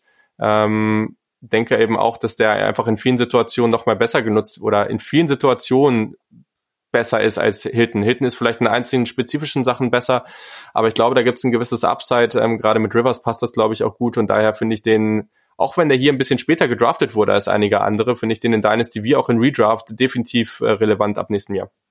Ab nächstem Jahr heißt äh, 2021. Ab, sein, nein, ab seiner Rookie-Saison. Also ich glaube, der hat Potenzial ah, okay, in seiner ja. Rookie-Saison der erste, der Nummer 1 Receiver der Colts zu sein. Ja, T.Y. Hilton ist natürlich auch immer stark banked up, ne? Dann teilweise komplett raus. Also das ja auch, zieht sich ja auch bei ihm. Also ist, ist schon, geht schon Richtung Hot Take, aber ich kann den schon, kann den schon verstehen. Äh, macht durchaus Sinn. Ich, ich bin ja Pittman-Fan. Ich habe zum Beispiel Pittman auch jetzt in meinem Overall-Ranking tatsächlich ein Spot vor Higgins. Ah, nee, zwei Spots sogar. Ähm, weil ich ihn als Spieler noch ein bisschen spannender finde. Ähm, ja, du hast alles gesagt, starke Hände, groß physisch, ähm, Sideline, Wide Receiver ja, super fit. Ich finde ich finde stark. Also ich finde es auch super. Die Konkurrenz auch nicht riesig äh, bei den Colts. Äh, natürlich haben die noch, ähm, wer ist der? Paris, Paris Campbell haben die noch. Äh, oh, ich glaube, yes. der, der kriegt da so einen kleinen Hit, würde ich schon fast sagen. Ähm, das ist ja auch ein ganz aber, anderer Spielertyp. Also den musst du halt ja, auch streamen. Also das ist halt, ja. Ja, ja, klar. Ähm, von daher kriegt er da, also kriegt ein, vielleicht einen ganz kleinen Hit. Aber ja, ich bin, ich bin auf jeden Fall gespannt und ich bin Pitman-Fan und der Fit passt gut. Ja, ich bin ja großer Paris Campbell-Fan, deswegen äh, sehe ich das auch, wie Julian gerade gesagt hat. Also ich glaube nicht, dass er dadurch irgendwie schlechter wird, weil er ist ja ja der der schnelle äh, Slot-Guy, wenn man das so will, und äh, wird seine Targets sehen, vor allem in PPR-Formaten. Äh, aber ja, kann man alles so stehen lassen, was ihr sagt. Also alles richtig. Können wir äh, zu ja, deinem äh, Georgia Bulldog kommen? Äh, Gibt es da jetzt einen Spruch, den man sagen kann, mit dem man die Bulldogs anfeuert? Ich weiß es nicht, aber ähm, Go Dogs. Ja, Go Dogs, genau. Äh, DeAndre Swift geht an 35 zu einem hervorragend beschissenen Landing-Spot und das sind die Detroit Lions. Was fangen wir aus Fantasy-Sicht jetzt mit DeAndre Swift an? Ja, ja, der, Spot ist, ist nicht äh, exzellent, ne? Klar wäre der bei den äh, Buccaneers gelandet oder oder bei den Chiefs, ne, ist klar. War war mein Nummer eins, ähm, ist jetzt meine Nummer drei in Dynasty, mein Nummer drei Running Back, äh, Nummer eins Clyde Edwards-Helaire, Nummer zwei Jonathan Taylor. Aber man muss ganz klar sagen, in PPR wird das schon ein bisschen enger mit Jonathan Taylor, weil Stafford halt auch sehr gerne auf Running Backs wirft. Das darf man nicht vergessen. Die Lions warfen 2018 die drittmeisten Pässe der gesamten NFL auf Running Backs. Ich meine, das ist jetzt äh, zwei Jahre her. Aber gut, 2019 hat äh, Stafford auch nicht viel gespielt. Und eines muss man auch beachten, Theoretic, äh, seines Zeichens der, der Passcatcher von den Lions, hatte 2018 mit Carrion Johnson, der da Rookie war, und LeGarrette Blunt 74 Targets und 61 Receptions. Ne? Der hatte von 2016 bis 18 jeweils immer über 50 Receiving äh, Receptions, 2015 sogar 80 Receptions. Also ähm, man darf nicht vergessen, dass Swift halt wirklich ein hervorragender Passcatcher ist und man darf nicht vergessen, dass Carrion Johnson 2018 sechs Spiele verpasst hat, 2019 acht Spiele verpasst hat und 2018 auf 11,8 Rushing Carries pro Spiel gekommen ist und auf nur 1,2 Receptions pro Spiel mit Blunt und Riddick im Kader. Ähm, deswegen ist für mich vollkommen klar, ähm, dass Karrion Johnson, Johnson sich da in der Situation wieder befinden wird, ähm, dass er da auf so 10 bis 13 Touches kommt und für mich ist Swift halt so ein 15 plus Touch Guy. Er wird für mich der Leadback sein, hat massig Upside im Receiving Game und ist äh, deswegen auch mein Nummer 3 Running Back in Dynasty und der ja, der Landing Spot hätte besser sein können, aber Swift ist so ein Talent und so gut, dass ich da auch keine Angst vor Karrion Johnson habe. Und wie gesagt, ich sehe nicht, wie Karrion Johnson Swift äh, touchmäßig den Rang ablaufen soll. Also äh, ich finde zunächst mal, dass Karrion Johnson genauso talentiert ist wie Swift. Ähm, du, du sprichst Theoretic an. Ich meine sogar, Julian, bitte korrigier mich, äh, sie haben in späteren Runden quasi den Theoretic Ersatz gefunden mit Jason Huntley. Bin mir aber gar nicht sicher, ob das der, der, ob das dem Spielertypen entspricht. Ähm, ja, aber ich glaube trotzdem, die Lions waren Karrion Johnsons Verletzung einfach satt. Ich gehe hier trotzdem erstmal von Running Back bei Komitee aus. Das heißt, 50-50 äh, Split, sehe die Situation vergleichbar mit der von Miles Sanders letztes Jahr, äh, wo Jordan Howard eben, eben noch der Leadback zuerst war. Das, was mich am meisten ähm, ähm, concerned, deutsches Wort, äh, ist eben die schlechte Run-Offense der, der, der Lions. Äh, seit 2010 haben die Lions, äh, ich glaube sogar 2010 war es, einen First-Round-Pick in Running Back investiert und danach noch drei Second-Rounder in Running Back und konnten, was die DVOA, DVOA angeht, nur über nur zwei Jahre, 2011 waren sie 16. und 2012 waren sie 12 ähm, besser sein als, als die schlechteste, also Bottom 10. Sie, sie waren nie besser als Bottom 10 außer den beiden Jahren und das bei so hohem Draftkapital, was sie investiert haben.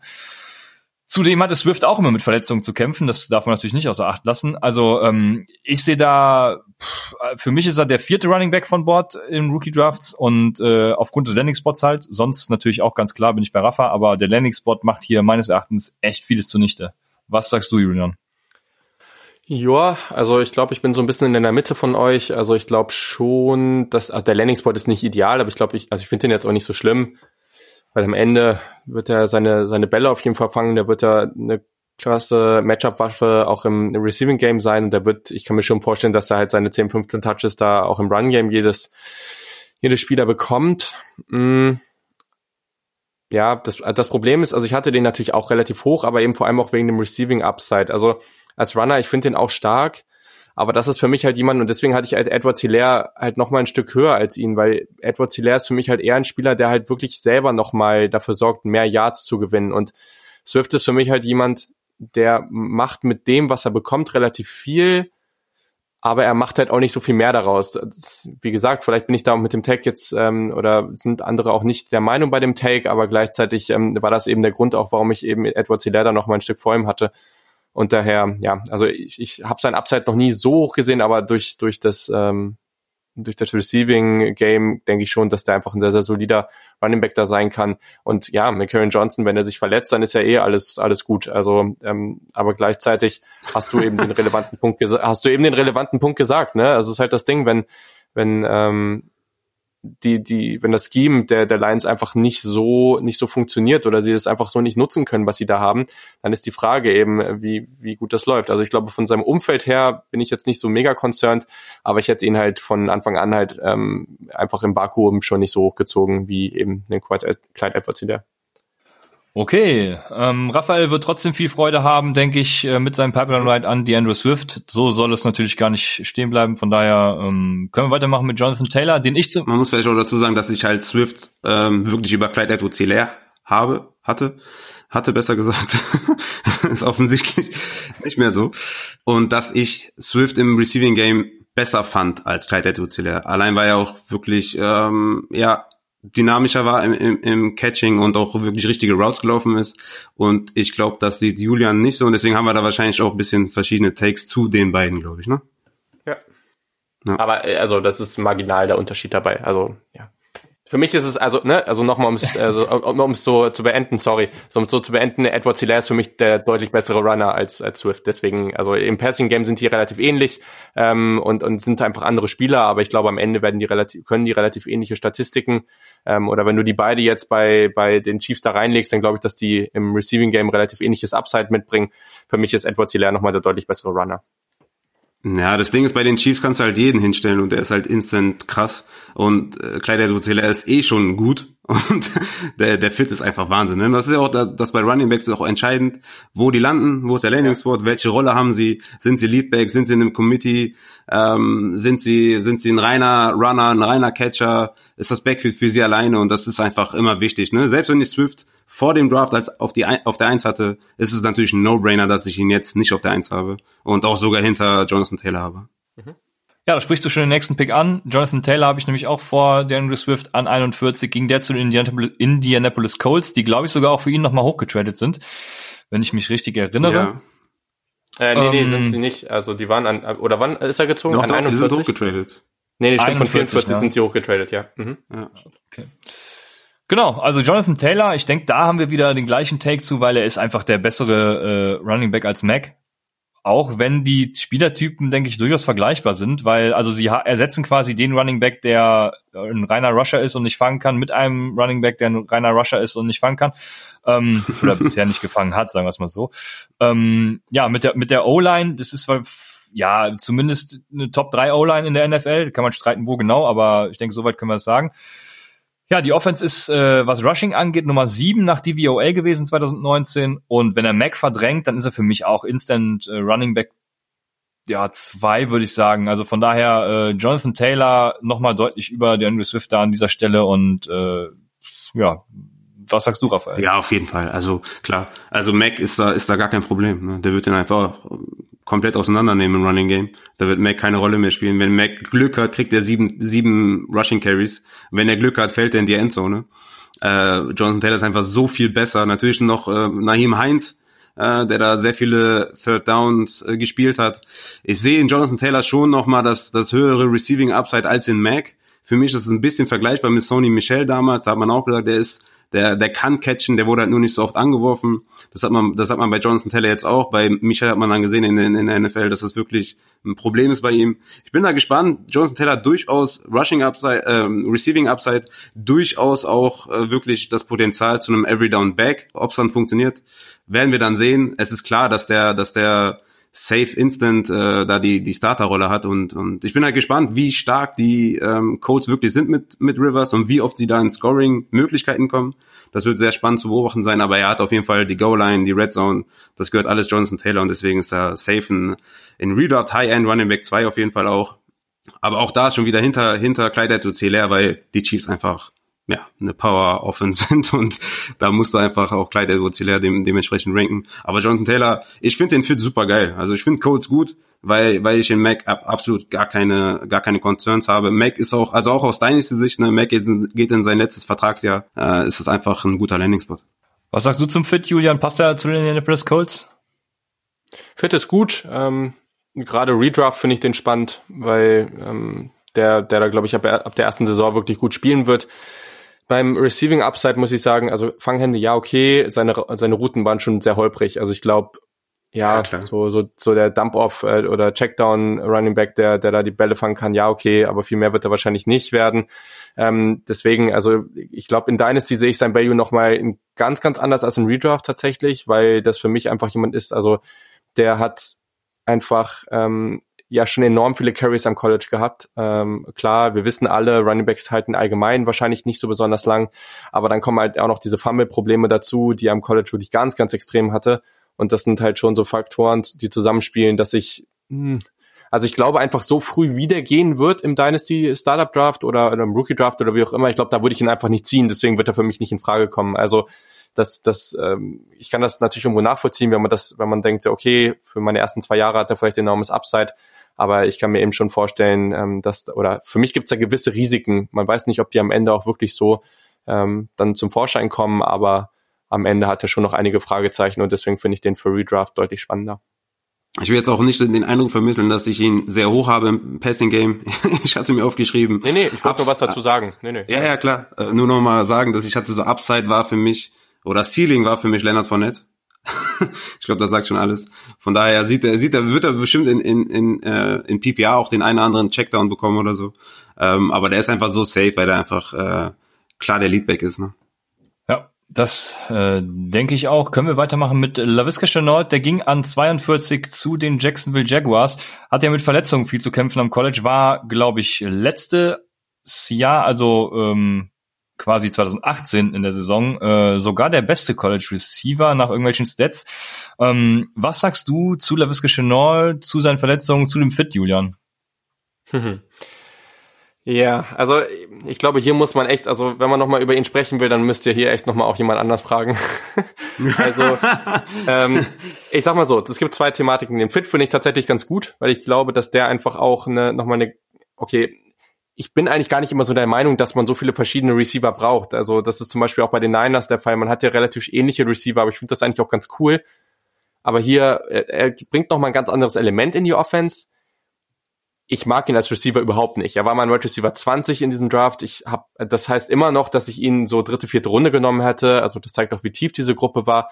Aber ich hätte den viel, viel später gezogen. Also für mich ist das mehr so ein Gadget-Spieler. Ich sehe, ein guter Gadget-Spieler, aber ich sehe einfach nicht, dass der eine wirkliche Rolle als, als Downfield Receiver findet.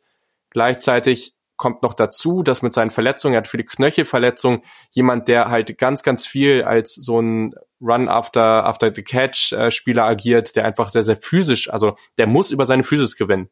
Und wenn so ein Spielertyp einfach ganz, Problem. ganz große Probleme mit seinen Knöcheln hat, das also, ich weiß nicht, ob ich dem Ganzen trauen würde, aber genau, also an der Stelle denke ich einfach, ähm, ich, ich mag den einfach nicht. Also ich halte nicht viel von dem. Ich wünsche dem echt, dass der erfolgreich wird und äh, soll gerne irgendwie mein Board bashen und irgendwie soll ich am Ende ganz doof dastehen. Hab ich gar kein Problem mit. Aber ich sehe den einfach nicht als besonders guten Spieler. Aber ich glaube, wenn ihr da mit ganz vielen anderen Leuten sprecht, dann sehen die das anders. Und ja, guckt euch einfach das Tape an ähm, und überzeugt euch selber. Aber am Ende ist der Fit, glaube ich, ganz gut. Ja, ich, ich finde den Fit auch gut muss ich wirklich sagen, der Fit gefällt mir. Ich weiß halt nicht, ob er, ob er ein reiner Gadget-Spieler ist oder Gadget Plus, ja, mit ein paar Yards after the Cats äh, Designs äh, vom, vom Scheme her. Das Upside ist auf jeden Fall da. Knöchel macht mir auch Riesensorgen, Verletzungsanfälligkeit. Aber wenn du den Overall betrachtest, habe ich ihn trotzdem noch in den Top 25, weil ich sein Upside halt sehe. Aber ich bin auch kein Riesenfan. Hättest du lieber LaVisca Chenault oder T. Higgins in Dynasty, Raphael? Oh, T. Higgins, klar, auf jeden Fall. Okay. Dann kommt jetzt der erste Tight End, den wir äh, eventuell übergehen können. Ich weiß nicht, findest du ihn spannend, Julian? Cole, wie spricht man ihn nicht aus? Kmet bestimmt nicht. Cole, Cole, ja, Cole Kmet, ja. Oh doch, Cole Kmet ging an 43 zu den Chicago Bears, wird da natürlich äh, große Opportunity sehen, weil die Chicago Bears äh, nur sieben Titans im Roster haben. Äh, ja, willst du drüber reden? Was sagst du zu ihm, wenn du drüber reden willst? Ja, das war so der nächste richtige Bullshit-Pick in meiner Meinung. Also, also nach AJ Dillon war das so das nächste Ding. Äh, keine Ahnung was, also die haben mir sogar hochgetradet, ne? Also ich habe keine Ahnung, was die geritten hat. Das war oh, nee, also ich habe den auch nur als so Tight End 6 oder so und mein erster Tight End, okay, ja, Adam Troutman, den hätte ich früh gezogen, der ist ja viel später gegangen. Aber danach, ich hätte den irgendwie vielleicht so vierte, fünfte Runde, weil das ist halt so jemand, der kann nicht besonders gut Routen laufen, als so vertikaler Seam Route Tight End. Ja, okay, kann der vielleicht mal einen Ball fangen, keine Frage. Aber das ist halt, der sieht aus wie ein Blocking-Talent, der kann aber nicht blocken. Also das ist halt echt ein Problem. Und deswegen, also ich, ich wie gesagt, es gibt, es gibt Leute, die haben den als Talent 1, 2, 3 irgendwie und vielleicht schlägt er ein, wie ich, immer der Disclaimer. Also ich, ich mag das nicht, wenn Leute gerade zum Draft so so Takes raushauen und sagen, okay, das wird so passieren und alle andere Meinungen sind Bullshit, weil wir wissen es einfach nicht. Es ist einfach so eine inexact Science. Wir haben einfach keine Ahnung im Endeffekt und es kann was es kann ganz viel am Ende passieren. Aber von dem, was ich auf Tape gesehen hat, kann ich diesen Pick überhaupt nicht rechtfertigen. Also, und ich würde den im Leben nicht in irgendeinem Fantasy-Format anfassen. das, das Ding ist halt, wir haben dieses Jahr halt keinen Noah Fan und keinen TJ Hawkinson. Und selbst die haben wir nicht gedraftet, weil es einfach auf Tight End Position halt nicht notwendig ist, einen zu draften. Äh, die kannst du schön streamen. Äh, ich habe mir bei Komet halt tatsächlich aufgeschrieben, kann nicht blocken und ist nicht dynamisch. Also was sollen wir mit dem machen? Vielleicht äh, wird er irgendwo ein paar Mal ähm, in der Red Zone Touchdown fangen, aber mehr auch halt irgendwie nicht. Ne? Ja, deswegen können wir auch schnell übergehen zu unser beider Liebling und das ist KJ Hamler oh, ja, an 46 ja. zu den Denver Broncos. Ja. Bin äh, weiß noch nicht, was ich davon halten soll, weil die natürlich auch, also für die, für die Real Football ist natürlich super geil, aber aus Fantasy-Sicht haben sie natürlich mit Judy, Sutton und dann jetzt KJ Hamler, ähm, weiß ich nicht, wie viel er da letztendlich sehen wird. Was sagst du, Raphael, zu unserem äh, zukünftigen Hall of Famer? Ja, ich, ich, ich liebe ihn ja, ne? das habe ich ja schon oft gesagt. Ich, einer meiner absoluten Lieblings-Wide Receiver, einer meiner, wo es echt mega viel Spaß gemacht hat äh, da sich anzuschauen. Ah, einfach geiler Typ, ne? Ist natürlich ein, der Landing Spot ist wirklich nicht gut. Bei den Broncos ist halt ein Stacked Wide Receiver Box, ne? Du hast Sutton als Possession X, äh, Judy so Route Running, Flanker, KJ dann irgendwie im Speed Slot, aber pff, schwierig, ey. Das, das wirklich aus, das ist dann auch wieder auch eher wie ein, wieder ein Longshot, ja. Ja, ganz schwer, wirklich ganz schwer. Also würde ich nicht anfassen äh, in Redraft auf gar keinen Fall. Dynasty-wise habe ich immer noch äh, auf Wide Receiver 13. Aber ist für mich, da gehen wir schon in die Region, wo ich sage, sehr, sehr schwierig. Ist höchstens ein Longshot, also mehr nicht. Äh, ich sag mal so, wenn ein anderer Spieler, den du eben kurz überlegt hast, ob du den überhaupt noch besprechen willst in diesem Podcast, wenn der äh, die Möglichkeit hat, ähm, wirklich äh, Spielzeit zu bekommen und sich da durchsetzt und dann vielleicht auch im Slot startet, dann würde ich den wahrscheinlich als sichere Variante sehen. Also Hamler hat halt super viel Upside, einfach dadurch, dass er viel Speed mitbringt und auch sein Route Running hat mir teilweise echt gefallen, aber der muss halt auch noch ein bisschen lernen, den Ball sicher zu fangen, ne? Also zwölf Drops. äh, ja, also das sollst du nicht wiederholen. Also das ist schon ein großes Problem. Ich finde den auf jeden Fall spannend. Ähm, ich hatte den, muss ich jetzt noch mal gucken, ich glaube Wide Receiver 10 oder sowas. Ja, genau, Wide Receiver 10. Also, ja, den, der ist okay, aber Fantasy-mäßig. Also zieh den halt spät ähm, in, in Dynasty und, und guck, was passiert. Ich glaube, die Leute, die den mögen, den werden den irgendwann ziehen. Und in so, also es gibt ja immer den Bereich, wo du einfach die Spieler ziehst, auf die du persönlich Bock hast, die du von denen du persönlich viel hältst, ähm, wo die Meinungen stark auseinandergehen. Und ich glaube, da geht es um KJ Hamler und dann äh, muss man einfach mal gucken, was mit dem passiert. Ja, das ist auf jeden Fall ein guter Hinweis. Den gehe ich nämlich, äh, ein guter Advice, den gehe ich mit. Also äh, könnte mir auch vorstellen, dass er in vielen Dynasty-Ligen vielleicht sogar undrafted geht, dann kann man ihn über, nein, ja, je nachdem wie viele Runden ihr habt, ne? Also ja, wir haben, wir haben natürlich auch wenige Runden und sind nur eine Zwölfer Liga, also ja, an den meisten wird er wahrscheinlich auf jeden Fall gedraftet. Wahrscheinlich auf jeden Fall. Ähm, machen wir weiter mit dem Right Receiver, der drei Picks danach ging. Das war Chase Claypool, der ging an 49 nach Pittsburgh. Guter Fit, Julian? Ja gut, ne? Also man hat Juju, man hat äh, ähm, hier äh, Washington, ähm, äh, sein Vorname will mir gerade nicht einfallen. James. Aber, James. Ja, genau, äh, so ist er. ähm, genau, also finde ich einen ganz interessanten Fit tatsächlich. Claypool jetzt nicht der agilste auf keinen Fall, aber mit seiner Größe und auch echt einen guten Speed, den er mitbringt. Das ist jetzt nicht, der hat nicht so die krasse Beschleunigung, das ist eher so ein Speed, der sich so aufbaut. Aber das ist auf jeden Fall da ein spannender Spieler. Der bringt halt eben, er ist einfach sehr bulliger Typ, dieser prototypischer, so ähm, großer Receiver auf jeden Fall.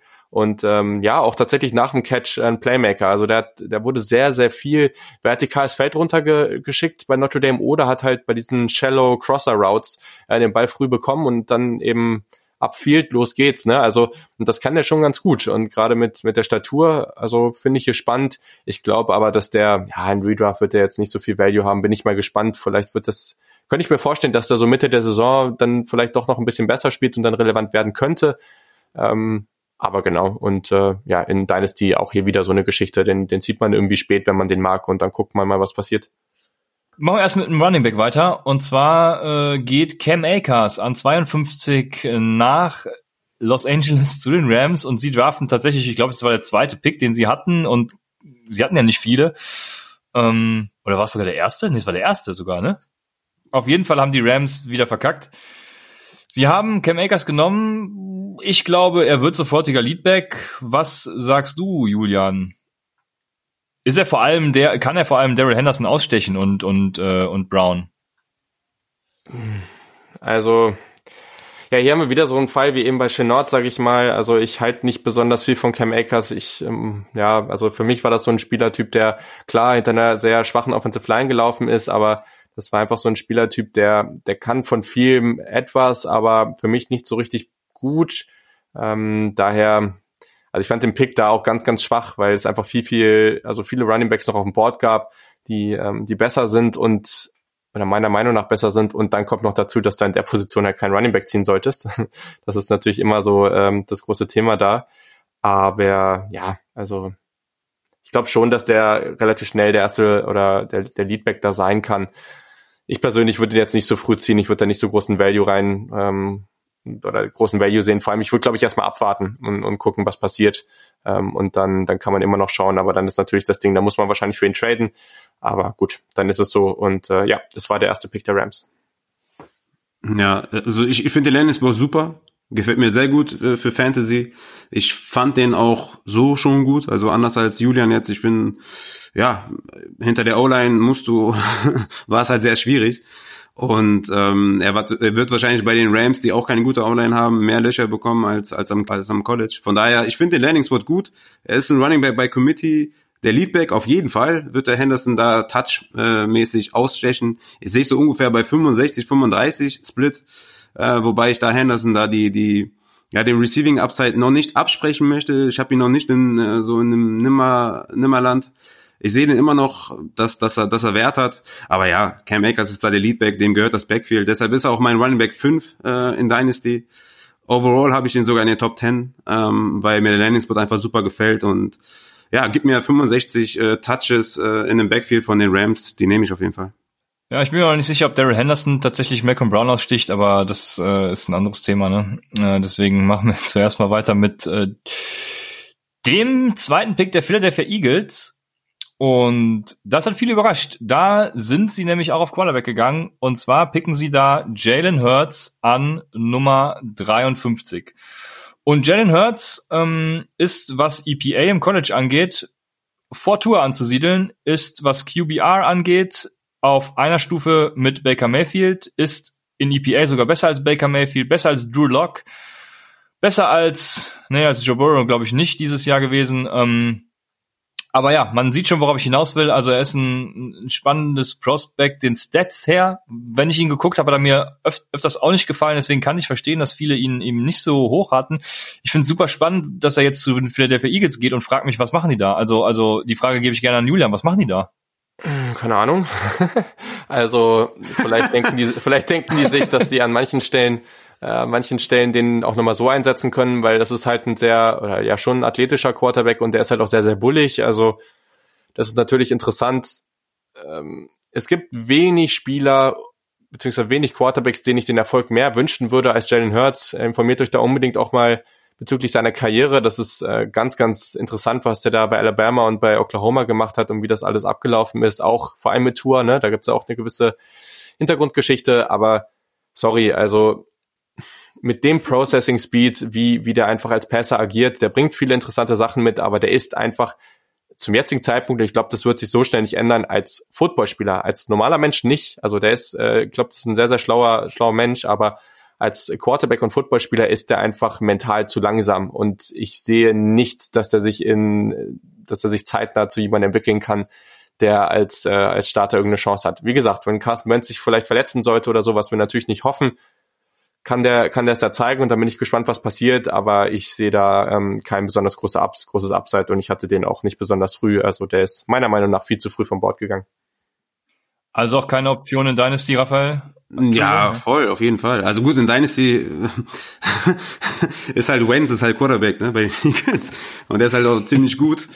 Aber wenn Jalen Hurts starten sollte, hat er massig Upside, ne, Receiving, ähm, äh, Rushing Game ist auf jeden Fall massig Upside da. Ne? Wir müssen natürlich immer aus Fantasy-Sicht Sicht, äh, das Ganze beurteilen.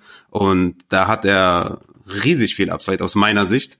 Und von daher, ich weiß nicht, was der Pick soll, was das jetzt irgendwie, also was, ne, ist Wentz irgendwie nächstes Jahr nicht mehr da oder in zwei Jahren oder machen die das, äh, wollen sie den Gadget mäßig einsetzen? Ich habe keine Ahnung. Aber wenn er irgendwann mal Starter sein sollte, dann sehe ich da massig Upside auf jeden Fall. Wo ich ihn picken würde in Dynasty halt mega schwer, ne? Also äh, da ist halt so eine so ein riesen Quarterback, ein guter Quarterback, ein junger Quarterback, ein Carson Wentz, ich habe keine Ahnung, äh, wo, wo man den da, wo man den da picken soll. Das ist ja, ist ja mehr als ein Longshot, das ist ja ein Long Long Shot. Ja, also wann, wann, wann soll der denn starten? Ich habe keine Ahnung. Ja, das stimmt. Ähm, die Eagles haben ja immer schon viel in Backup-Quarterbacks investiert und äh, irgendwer von den Eagles hat wohl auch gesagt, dass sie ihn gepickt haben, weil sie Angst haben, dass Carson Wentz an Corona äh, erkranken könnte. Ich Hä? Bin mir nicht sicher, ob das ein Fake-Account war, aber äh, James Bieber hat es, glaube ich, retweetet, deswegen gehe ich davon nicht aus und ich kann denke mir, ja, genau, das habe ich mir auch gedacht. Ähm, ja. ja, also bei Dynasty, glaube ich, ist nochmal, also es kommt halt auch drauf an, was für eine Liga ihr habt, ne? Also wenn man jetzt auf die Pipeline-Liga bei uns guckt, wo wir irgendwie, ich weiß gar nicht, 30 Runden im Startup-Draft haben und am Ende, glaube ich, 26 Roster-Spots, plus ja, äh, noch so eine Art Taxi-Squad am Ende. Also da finde ich das durchaus legitim, den dann irgendwo äh, auf den hinteren Roster-Spot sitzen zu haben. Ne? Genau, also ja. ich glaube, es kommt einfach mega darauf an, wie tief eure Liga ist und wenn ihr den dann mögt, dann, dann warum nicht, aber sonst, äh, nee. Ja, so ist es. Also sehr gut nochmal zusammengefasst. Jetzt kommen wir zu einem Spieler, den man durchaus draften kann, und das ist J.K. Dobbins äh, an 55 zu den Baltimore Ravens zu Our Ravens, die natürlich Analytics-wise wieder genau das Richtige gemacht haben, den äh, Running Back mit den besten Stats verpflichtet. J.K. Dobbins, die Nummer eins und äh, startet voll durch bei den Ravens. Wenn Ingram weg ist, hat er nur noch ein Jahr Vertrag.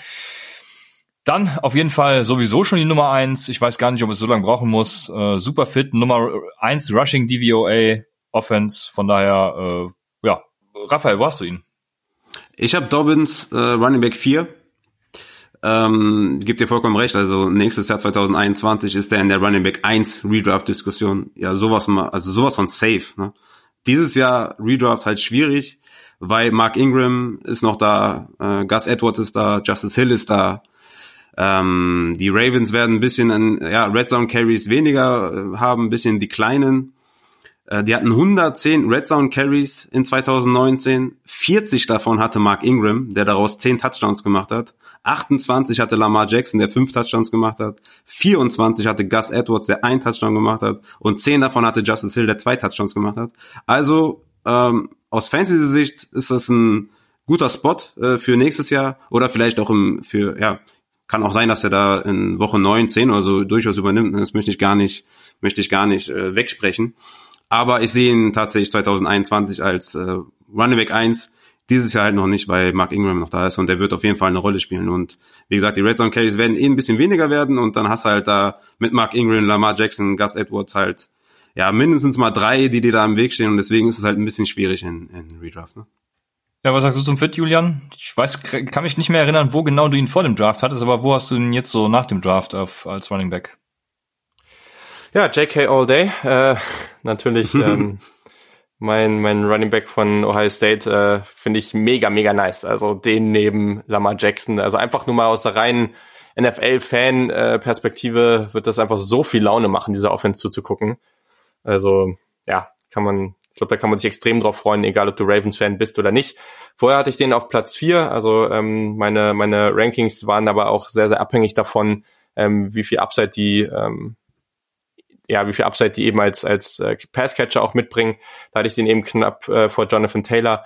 Ja, Dobbins, ich mag den super gerne, hat natürlich ultra viel Laune gemacht äh, bei Ohio State, hat aber da auch relativ große Löcher, durch die er laufen konnte. Äh, der Fit ist sensationell. Mal gucken, was dieses Jahr passiert, aber genau, den habe ich ja mit einem meiner Pipeline Rides für die Liga schon genommen und da bin ich auf jeden Fall gut hyped, dass, äh, dass der bei den Ravens gelandet ist. Sehr schön. Dann kommen jetzt wieder zwei Wide Receiver. Ich glaube, über Van Jefferson an 57 zu den Rams. Äh, das ist auch wieder so ein Spieler, den pickt man später in Dynasty, in Redraft. Genießt er für mich keine Relevanz. Aber ähm, war ja auch Senior Bowl MVP und der letztjährige Senior Bowl MVP war Terry McLaurin. Also der Statistik nach seit letztem Jahr der Senior Bowl MVP ist ausgerastet. das war lange ähm, ja, aber mehr, mehr muss ich darüber auch jetzt nicht erzählen. Ich weiß nicht, ob ihr da zu Van Jefferson irgendwelche Takes habt, äh, dann gerne. Ja, ist halt, ist halt ein guter Route Runner. Ähm, ich habe oft gelesen, äh, ist ähm, Cooper Cup in Roh, aber ja, ich weiß nicht, ob das stimmt. Äh, ich habe ihn dazu, ich habe ihn gar nicht gesehen, ehrlich gesagt. Passt äh, grob, ja. Ja, passt grob, ja. Wie gesagt, ich habe ihn überhaupt nicht gesehen und äh, Cooper Cup, Robert Woods, keine Chance für Van Jefferson da jetzt äh, kurzfristig da irgendwas zu reißen. Äh, Sehe da kein Ceiling für ihn. Sehe ich auch nicht. Mach weiter. Genau, ich, ich drücke mal ein bisschen auf die Tube, aber wir haben doch noch einige Spieler, über die wir reden müssen. Und das ist zum anderen Denzel Mims an 59 zu den New York Jets. Ähm, ich glaube, der könnte dann bei diesem guten Landing-Spot auch relativ schnell schon Fantasy-relevant werden. Was sagst du, Julian? Ja, auf jeden Fall. Also den hatten viele höher. Äh, den hatte ich auch auf jeden Fall höher. Hatte ich so auf einer Stufe mit T. Higgins. Also auf jeden Fall ein sehr, sehr interessanter ähm, Spieler. Bei dem muss man halt einfach gucken. Ich glaube, das, was Make or Break für ihn wird, ist eben, ist er der Spieler, der diese unglaublich spektakulären und sicheren Catches macht, oder ist er der, der andere und diese Concentration Drops hat? Also ich glaube, bei niemanden sind extrem spektakulärer, toller Catch, äh, wo du denkst, der hat die heftigsten Hände überhaupt und der richtig unnötige Drop näher beieinander. Also das ist einfach was, was da muss er dran arbeiten. Das darf ihm nicht mehr so oft passieren. Aber das Upside, was der hat, ist halt enorm, ne? Mit 6-3, dem Speed, den er, den er aufs Feld bringt. Ähm, also das ist schon, also schon enorm spannend. Da war der Senior Ball auch nochmal ganz interessant, weil er da es auch nochmal geschafft hat, wirklich zu zeigen, dass er deutlich mehr Routen ganz gut laufen kann äh, im Vergleich zu dem, was er bei Baylor machen musste. Daher auf jeden Fall ein sehr, sehr spannender Spieler, unglaublich toller Pick. Also ich finde es ganz merkwürdig, aber wir müssen hier über beide New York-Teams sagen, dass die einen tollen Draft hatten. Und äh, hätten wir uns auch nicht gedacht. nee, definitiv nicht. Und äh, die Jets haben sich hier auf jeden Fall auch noch spät jemanden geholt, den viele höher hatten. Daher, ich bin super gespannt auf den. Ich glaube auch, dass Sam Darnold da von dem Skillset, was er mitbringt, ähm, sicherlich ähm, ganz super gut geil. zu Denzel Mims passt. Und ja, ja also finde ich super. Finde ich auch super geil. Ich habe ich hab ja Darnold in einer Superflex Dynasty und äh, war schon so ziemlich verzweifelt ne, durch den Robbie Anderson Move und dann Rashad Perryman geholt und nichts für die O-Line getan und so. Und ja durch den Draft bin ich da ein bisschen äh, enthusiastischer freue mich über Mims. Ich habe den tatsächlich noch in den Top 10 äh, Wide Receiver. Overall habe ich ihn auf 18 also durchaus äh, einer den man den man auch picken kann in Dynasty. Ja, Julian hat ja schon alles gesagt. Ich finde es halt mega für Darnold, ist ein Big Body Wide Receiver und von daher, das, das passt, glaube ich, ganz gut. Und ich bin auch sehr gespannt und das Upside ist groß. Das Upside ist sehr groß. Ja. Dann kommen jetzt drei Picks. Äh, AJ Dillon brauchen wir nicht drüber reden, weil dann nope. müssen wir wieder über die Packers ein bisschen ranten und das äh, wollen wir natürlich nicht. Ja gut, müssen, ähm, müssen wir schon drüber reden. Ne? Wir müssen über ja, die, die, wir müssen auf, über die Auswirkungen auf Aaron Jones ja, und genau. auf Jamal Williams sprechen. Das stimmt, da gebe ich dir vollkommen recht und damit darfst du nur noch gerne anfangen. Ja. Ja, ja, und natürlich auch, was das für Jamal Williams bedeutet. Ne? Also, also sehe ich schon, dass AJ Dillon da der Short Yardage Goal Line Back ist, was, was, also was eigentlich gut ist für Aaron Jones äh, aus, Dynasty, äh, aus, aus Fantasy-Sicht, weil Aaron Jones ging so Borderline Top 10 in, in den meisten Drafts, äh, die ich gesehen habe und das wäre halt ein Big Fail gewesen, weil er halt so ein riesen Basspotenzial hat, weil er so viele Touchdowns gemacht hat. Das konnte er sowieso nicht wiederholen und jetzt weiß man, dass es nicht wiederholen wird. Deswegen geht er halt so Richtung Low-End Running Back 2 und da gefällt er mir halt auch deutlich mehr, weil er halt weniger Basspotenzial hat als ein Running Back 1, wenn man ihn als Running Back 1 pickt. Von daher ist das äh, für, für, äh, für Fantasy-Spieler äh, gar nicht mal so schlecht, dass die AJ Dillon geholt haben. Aus Real Life ist natürlich eine Katastrophe. Aber für Jamal Williams heißt das natürlich jetzt auch, ne? Muss da gucken, wo, seine, wo er seine Touches herbekommt. Ich sehe Aaron Jones dann äh, ja so mit, mit plus 15 Touches ähm, durchaus im Receiving Game eine Waffe, Aaron Jones, ne, wissen wir alle. Und Jamal Williams kriegt da auf jeden Fall den deutlichsten Hit und ähm, deswegen AJ Dillon kann man nicht draften oder so, der wird halt wie Garrett Blunt halt ab und zu mal einen Touchdown machen oder so. Aber das war's auch, ne? Ich finde es halt ja, interessant, genau. also an der Stelle ist vielleicht einfach relevant zu sagen, Jamal Williams und Aaron Jones, die Verträge laufen nach der Saison aus. Das ist natürlich dann interessant. Deswegen, also ich gehe voll mit, wenn man in Dynasty ist und man den mag, also da ist das immer relevant, aber deswegen, also das ist der Unterschied zu mir. Also für die Packers ist es Katastrophe im, im echten Leben, aber jetzt an der Stelle hier ähm, musst du einfach sagen, wenn, wenn du den eigentlich leiden kannst und denkst, der hat ein bisschen Upside ähm, als, als Runner natürlich nur, dann ähm, kannst du den auch schon durchaus spät ziehen, weil ab nächstem Jahr, du weißt, also du weißt nicht, wie die Packers darauf reagieren, ob die Aaron Johnson einen neuen Vertrag geben und all diese Geschichten, deswegen, ja. Ja, ich, ich glaube, als Leadback ist er einfach viel zu schlecht. Also ich, ich glaube, ich glaube, das schafft er nicht. Selbst wenn Aaron Jones und Jamal Williams vielleicht nicht da bleiben, werden die Packers. Aber das meine ich halt, wenn du ihn magst. Wenn nicht, dann natürlich ja. nicht. Aber, aber die Situation ist eben so. Schwer, ähm, den zu mögen. Ja. Genau. Ne? aber das Upside, also es ist genau die gleiche Situation eben wie mit mit Aaron Rodgers. Also wenn du Jordan Love magst, dann ist er in Dynasty halt spannend, weil der potenziell dann irgendwann freie Bahn hat. Und das ist hier ähnlich. Deswegen einfach ein Late Round Pick, warum nicht? Aber mehr auch nicht. Ja, deswegen äh, machen wir, kommen noch zwei Running Backs. Gut, Antonio Gibson wird keine Gefahr für Darius Guys, der siebte, achte Running Back bei den Washington Redskins, äh, keine Chance. Leider, leider. Dann ging, äh, dann ging Keyshawn Vaughn an 76 zu den Tampa Bay Buccaneers, glaube ich auch keine Gefahr für Ronald Jones, aber das, das wirst du vielleicht anders sehen, Raphael. Das sehe ich anders, ja.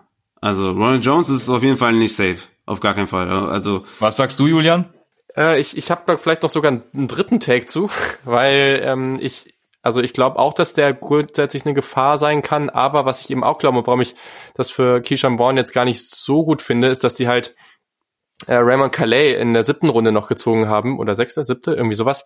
Ähm, das ist äh, der Running Back von Louisiana, der ist relativ klein, aber in, so ein Speedster und ich glaube, der könnte da halt vielleicht auch nochmal reingrätschen, wenn irgendwie der in der Offseason jetzt so ein bisschen am Momentum gewinnt. Deswegen, ich bin gar nicht so sicher, ob das, ob der nicht vielleicht sogar ähnlich gut sein kann wie Keyshawn Vaughn.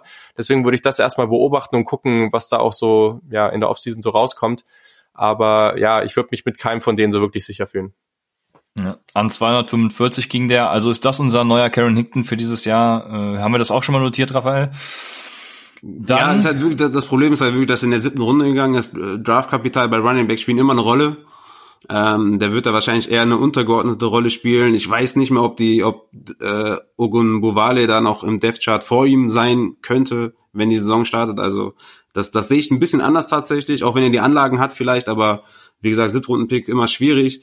Aber ja, die, die Ronald Jones, Truthers sollten sich auf jeden Fall Sorgen machen. Ne? Vaughn hat Potenzial zum Running Back 2, genauso wie Ronald Jones natürlich auch. Ich glaube, Vaughn wird vorne sein.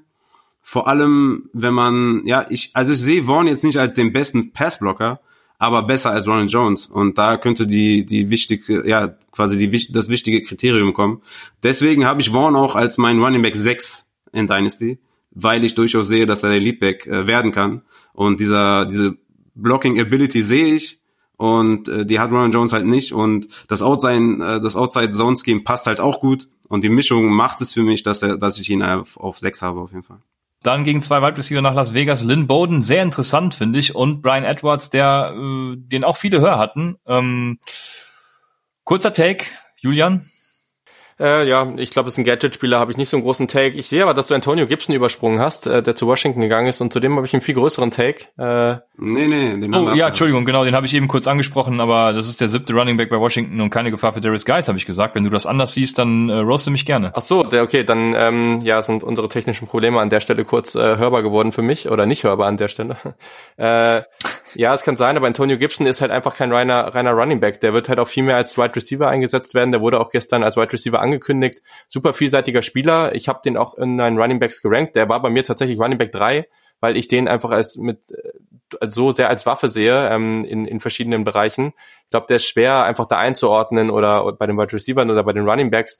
Deswegen, also das ist für mich jemand, gerade in Dynasty, wenn man den mag, der ist unglaublich explosiv, sollte man den definitiv ziehen ähm, und dann mal gucken, was passiert. Also es ist eine sehr unsichere Nummer, aber ich glaube, der hat ein unglaubliches Potenzial und daher ähm, sicherlich sehe ich den vielleicht ein bisschen höher und die Definition der Rolle ist ein bisschen schwer, aber genau, also ich finde den äh, unglaublich stark. Es, es hätte wahrscheinlich auch keinen schlimmeren Landing-Spot gegeben, wahrscheinlich für ihn, weil ich nicht sehe, dass die Redskins ihn da irgendwie kreativ einsetzen. Head Coach Juan Rivera ist halt defensive-minded auch. Oh, schwierig. Ich hätte mir einen anderen Landing-Spot gewünscht, dann könnte ja. man ein bisschen mehr euphorisiert sein, aber so ja. schwierig halt bei den Redskins. Ne? Ja. Ja, stimmt. Ich bin, ich bin vor allem, also es gibt ja dieses Jahr einige solcher Prospects. Lynn Bowden hab ich, der kommt ja gleich zu Las Vegas. Ähm, ja, je nachdem, welche Fantasy-Position die überhaupt bekleiden. Ich weiß gar nicht, ob das schon klar ist, äh, wie du schon sagst. Ich glaube, äh, Lynn Bowden wurde auch gestern als Running Back äh, verkündet, aber dann als Wide right Receiver gezeigt, vorgestern übrigens. Ähm, also ganz spannend, auch bei, bei einigen anderen war das noch so. Dass, äh, Und er hat ganz lange Wildcat Quarterback gespielt. Also ja, das auch noch, genau. Das kommt dazu. Also sind wir auch schon wieder bei Lynn Bowden, Brian Edwards, sehr spannend nach Las Vegas. Wenn dazu keiner was sagen will, dann würde ich zu Zach Moss kommen. Das ist der Fall. Dann ähm, haben wir Zach Moss nach Buffalo. Der wird, wir hatten ja schon mal kurz über ihn gesprochen, weil die Cardinals scharf auf ihn waren und der ist ja, so wie wir festgestellt haben, ein reiner Goal-Line-Back. Würdest du das nochmal so unterschreiben, Julian? Short Yardage, mm. Goal-Line-Back, so in dem Motto.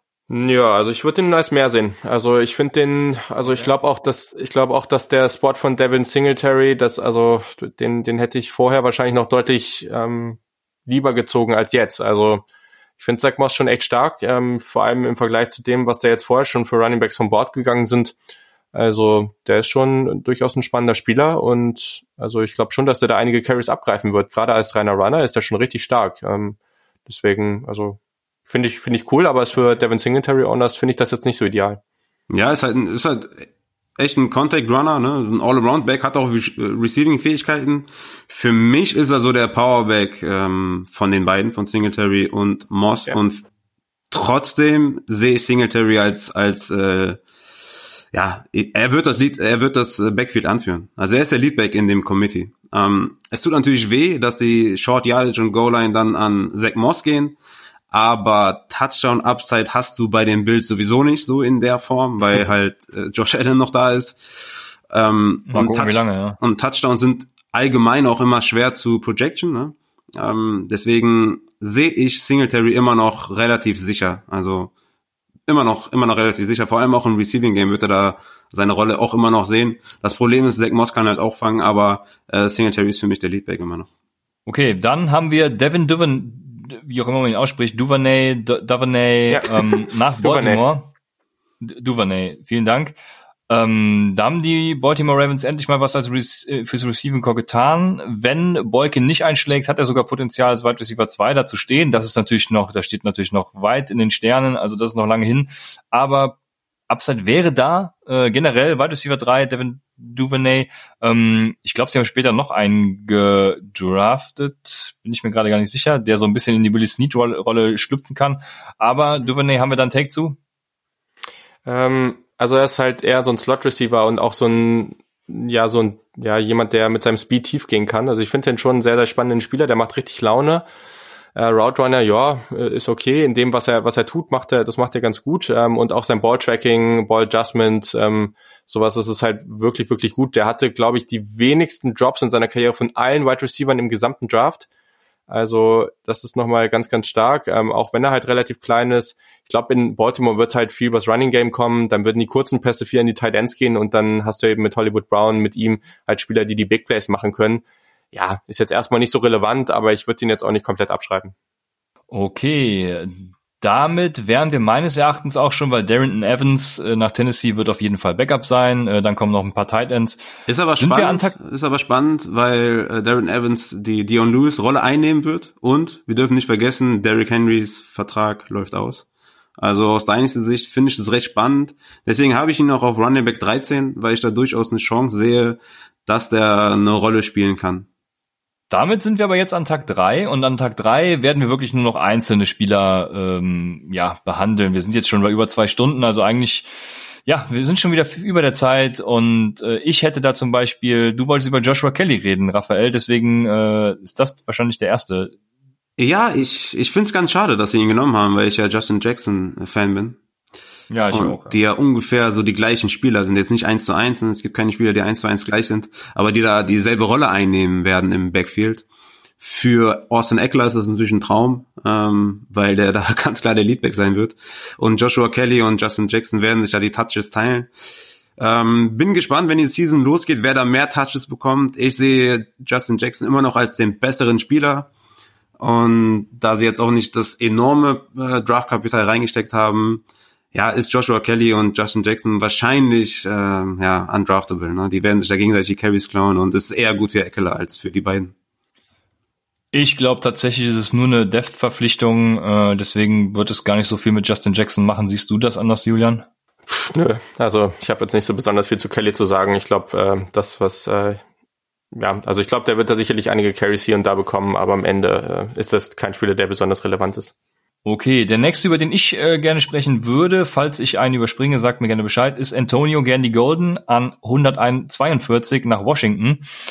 Das könnte, wenn er sein Potenzial entfaltet, durchaus auch sowas ähnliches wie Devin Duvernay, der zweite Wide Receiver werden, wenn äh, Kevin Harmon da wenn der Kevin Harmon eben überholen kann, der ja auch eine gute Chemie mit Dwayne Haskins hat. Aber den finde ich ein ganz spannendes Prospect, vielleicht einer für spätere Runden. Ähm, was sagst du dazu, Julian? Ja, das war einer der cooleren Picks. Also ich sag mal so, ich mag Washington als Franchise so gar nicht. Ähm, aber von der Sache her machen die halt vieles richtig. Das ist leider sehr, sehr schade an der Stelle, weil die halt wirklich viele coole Spieler abgreifen. Und Gandy Golden war zu dem Zeitpunkt wirklich der höchste Spieler auf meinem Board, der noch übrig war halt jemand, der wirklich mit äh, toller Größe und auch äh, echt solider Athletik daherkommt, ähm, wirklich so als Red, äh, Red Zone Threat, ähm, so dieses typische si ähm, Size, äh, Strength und Ball Skills. Ähm, da ist der schon wirklich sehr, sehr spannend. Ich bin mal gespannt, wie der jetzt so in der NFL aufblüht oder eben nicht, weil der ja schon auch gegen schwächere Konkurrenz gespielt hat. Aber das ist schon jemand, der macht auf Tape auch richtig, richtig Laune. Also der hat super spektakuläre Catches dabei, passt für mich auch sehr, sehr gut, zum Beispiel gegenüber von Terry McLaurin. Also hier echt ein schöner Pick und ja, mal wieder jemand, den man in Dynasty wahrscheinlich irgendwie spät zieht, wenn man den gut leiden kann und dann ähm, hofft, kann man auf ein gewisses Upside hoffen. Aber ich meine, solche Spieler wie Kenny Golladay oder sowas, die winnen ja, auf die hat ja im Draft auch niemand geguckt. Ähm, da muss ich mir übrigens äh, selber auf die Schulter klopfen, weil den habe ich da gezogen, weil ich den ganz gut fand. Aber ähm, genau, also und das könnte ein ähnlicher Kandidat werden. Also ich sage jetzt überhaupt nicht, dass der genauso gut wird, aber das ist einfach so ein ja ein ähnlich interessanter Spieler, der wahrscheinlich spät vom Bord geht. Raphael, kein Take dazu? Nee, klar, es gibt immer, es gibt immer in späten Runden einen Wide Receiver, der halt komplett ausrasten kann.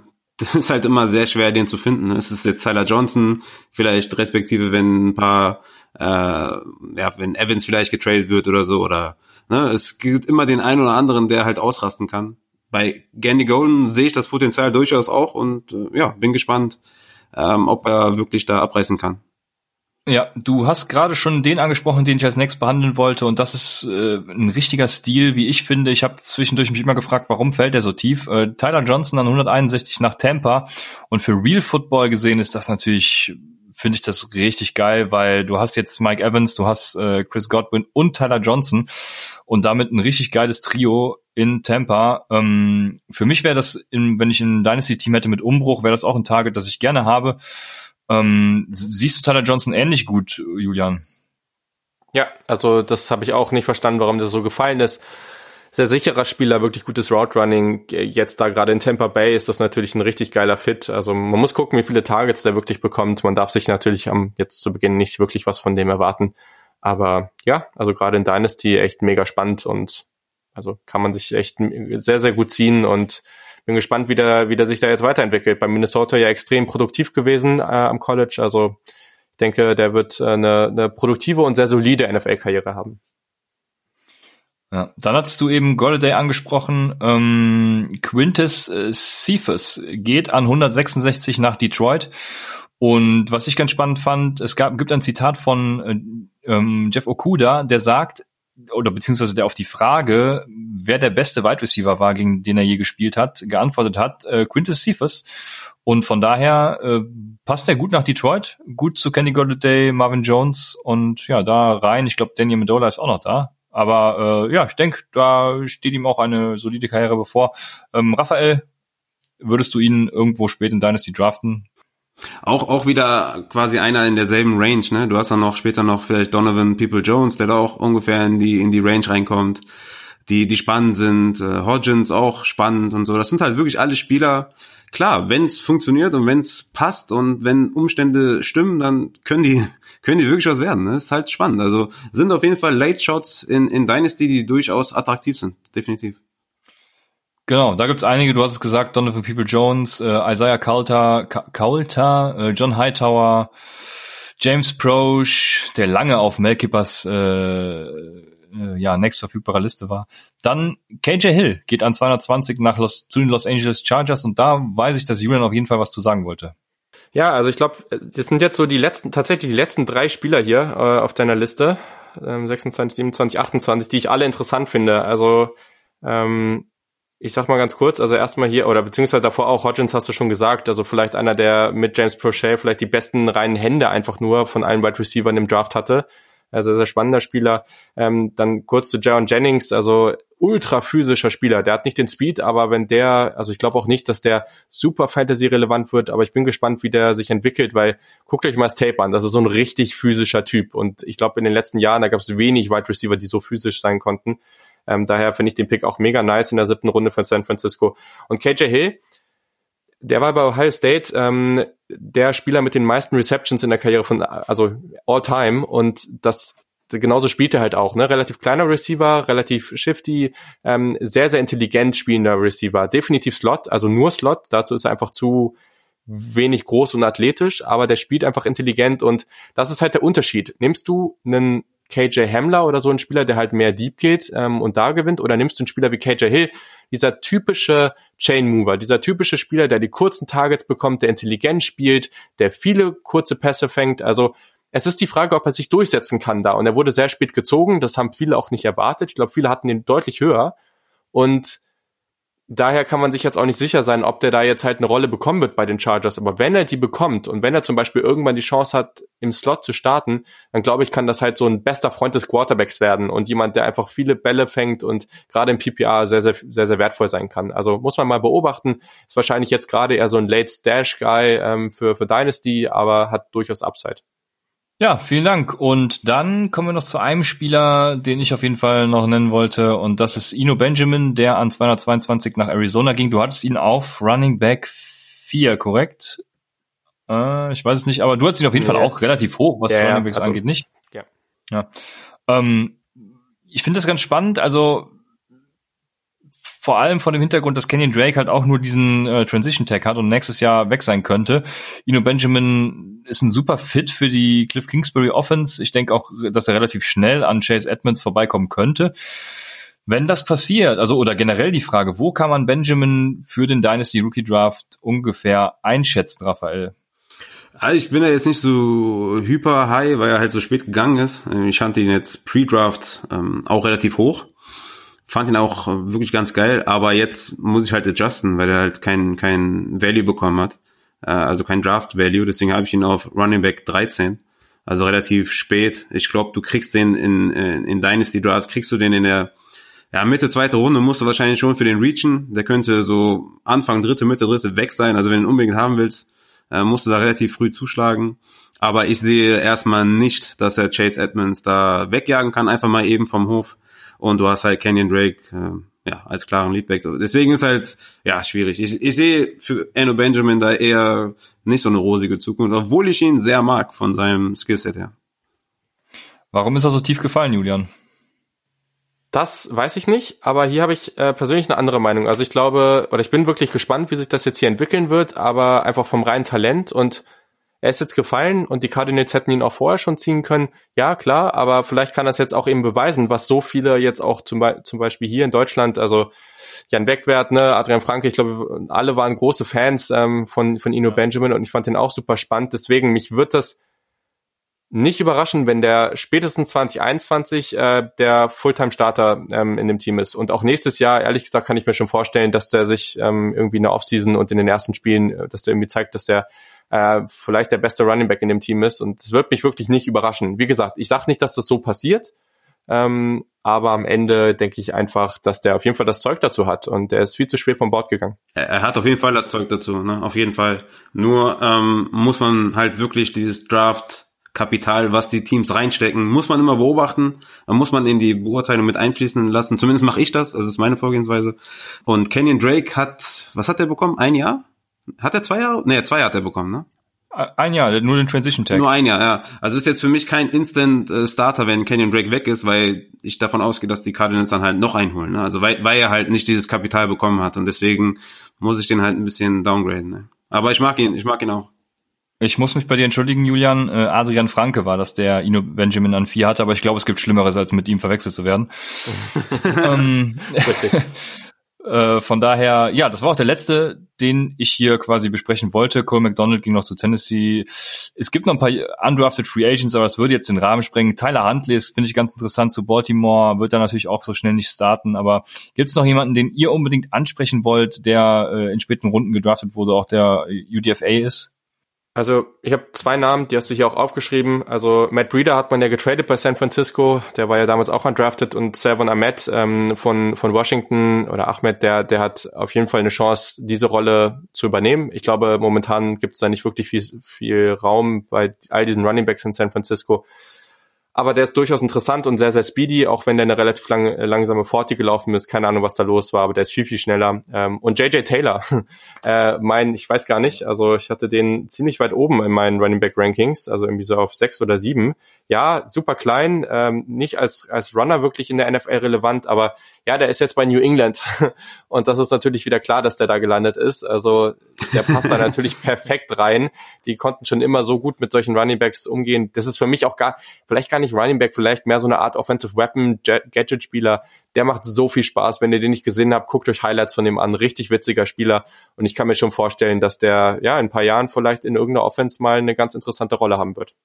Ja, ähm, ich hätte eine abschließende Frage noch. Wo sind eigentlich meine Rhode Island Wide Receiver gelandet? Weißt du das?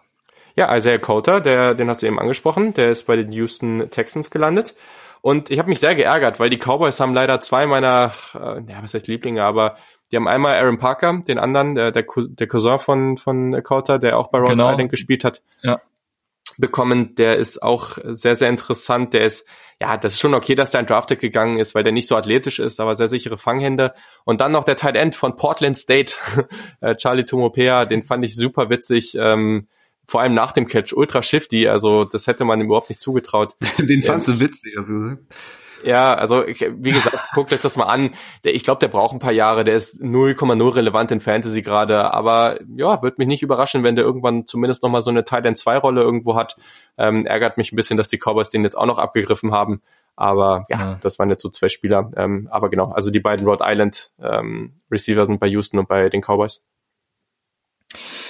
Ja, vielen Dank äh, dann an dich. Ich würde einfach vorschlagen, dass wir den Mailback auf die nächste Folge verschieben. Ja, vielen Dank für deine Einschätzung, Julian. Es hat mir wie immer sehr viel äh, Spaß gemacht. Äh, du bist immer willkommen bei Upside, dem Fantasy Football Podcast.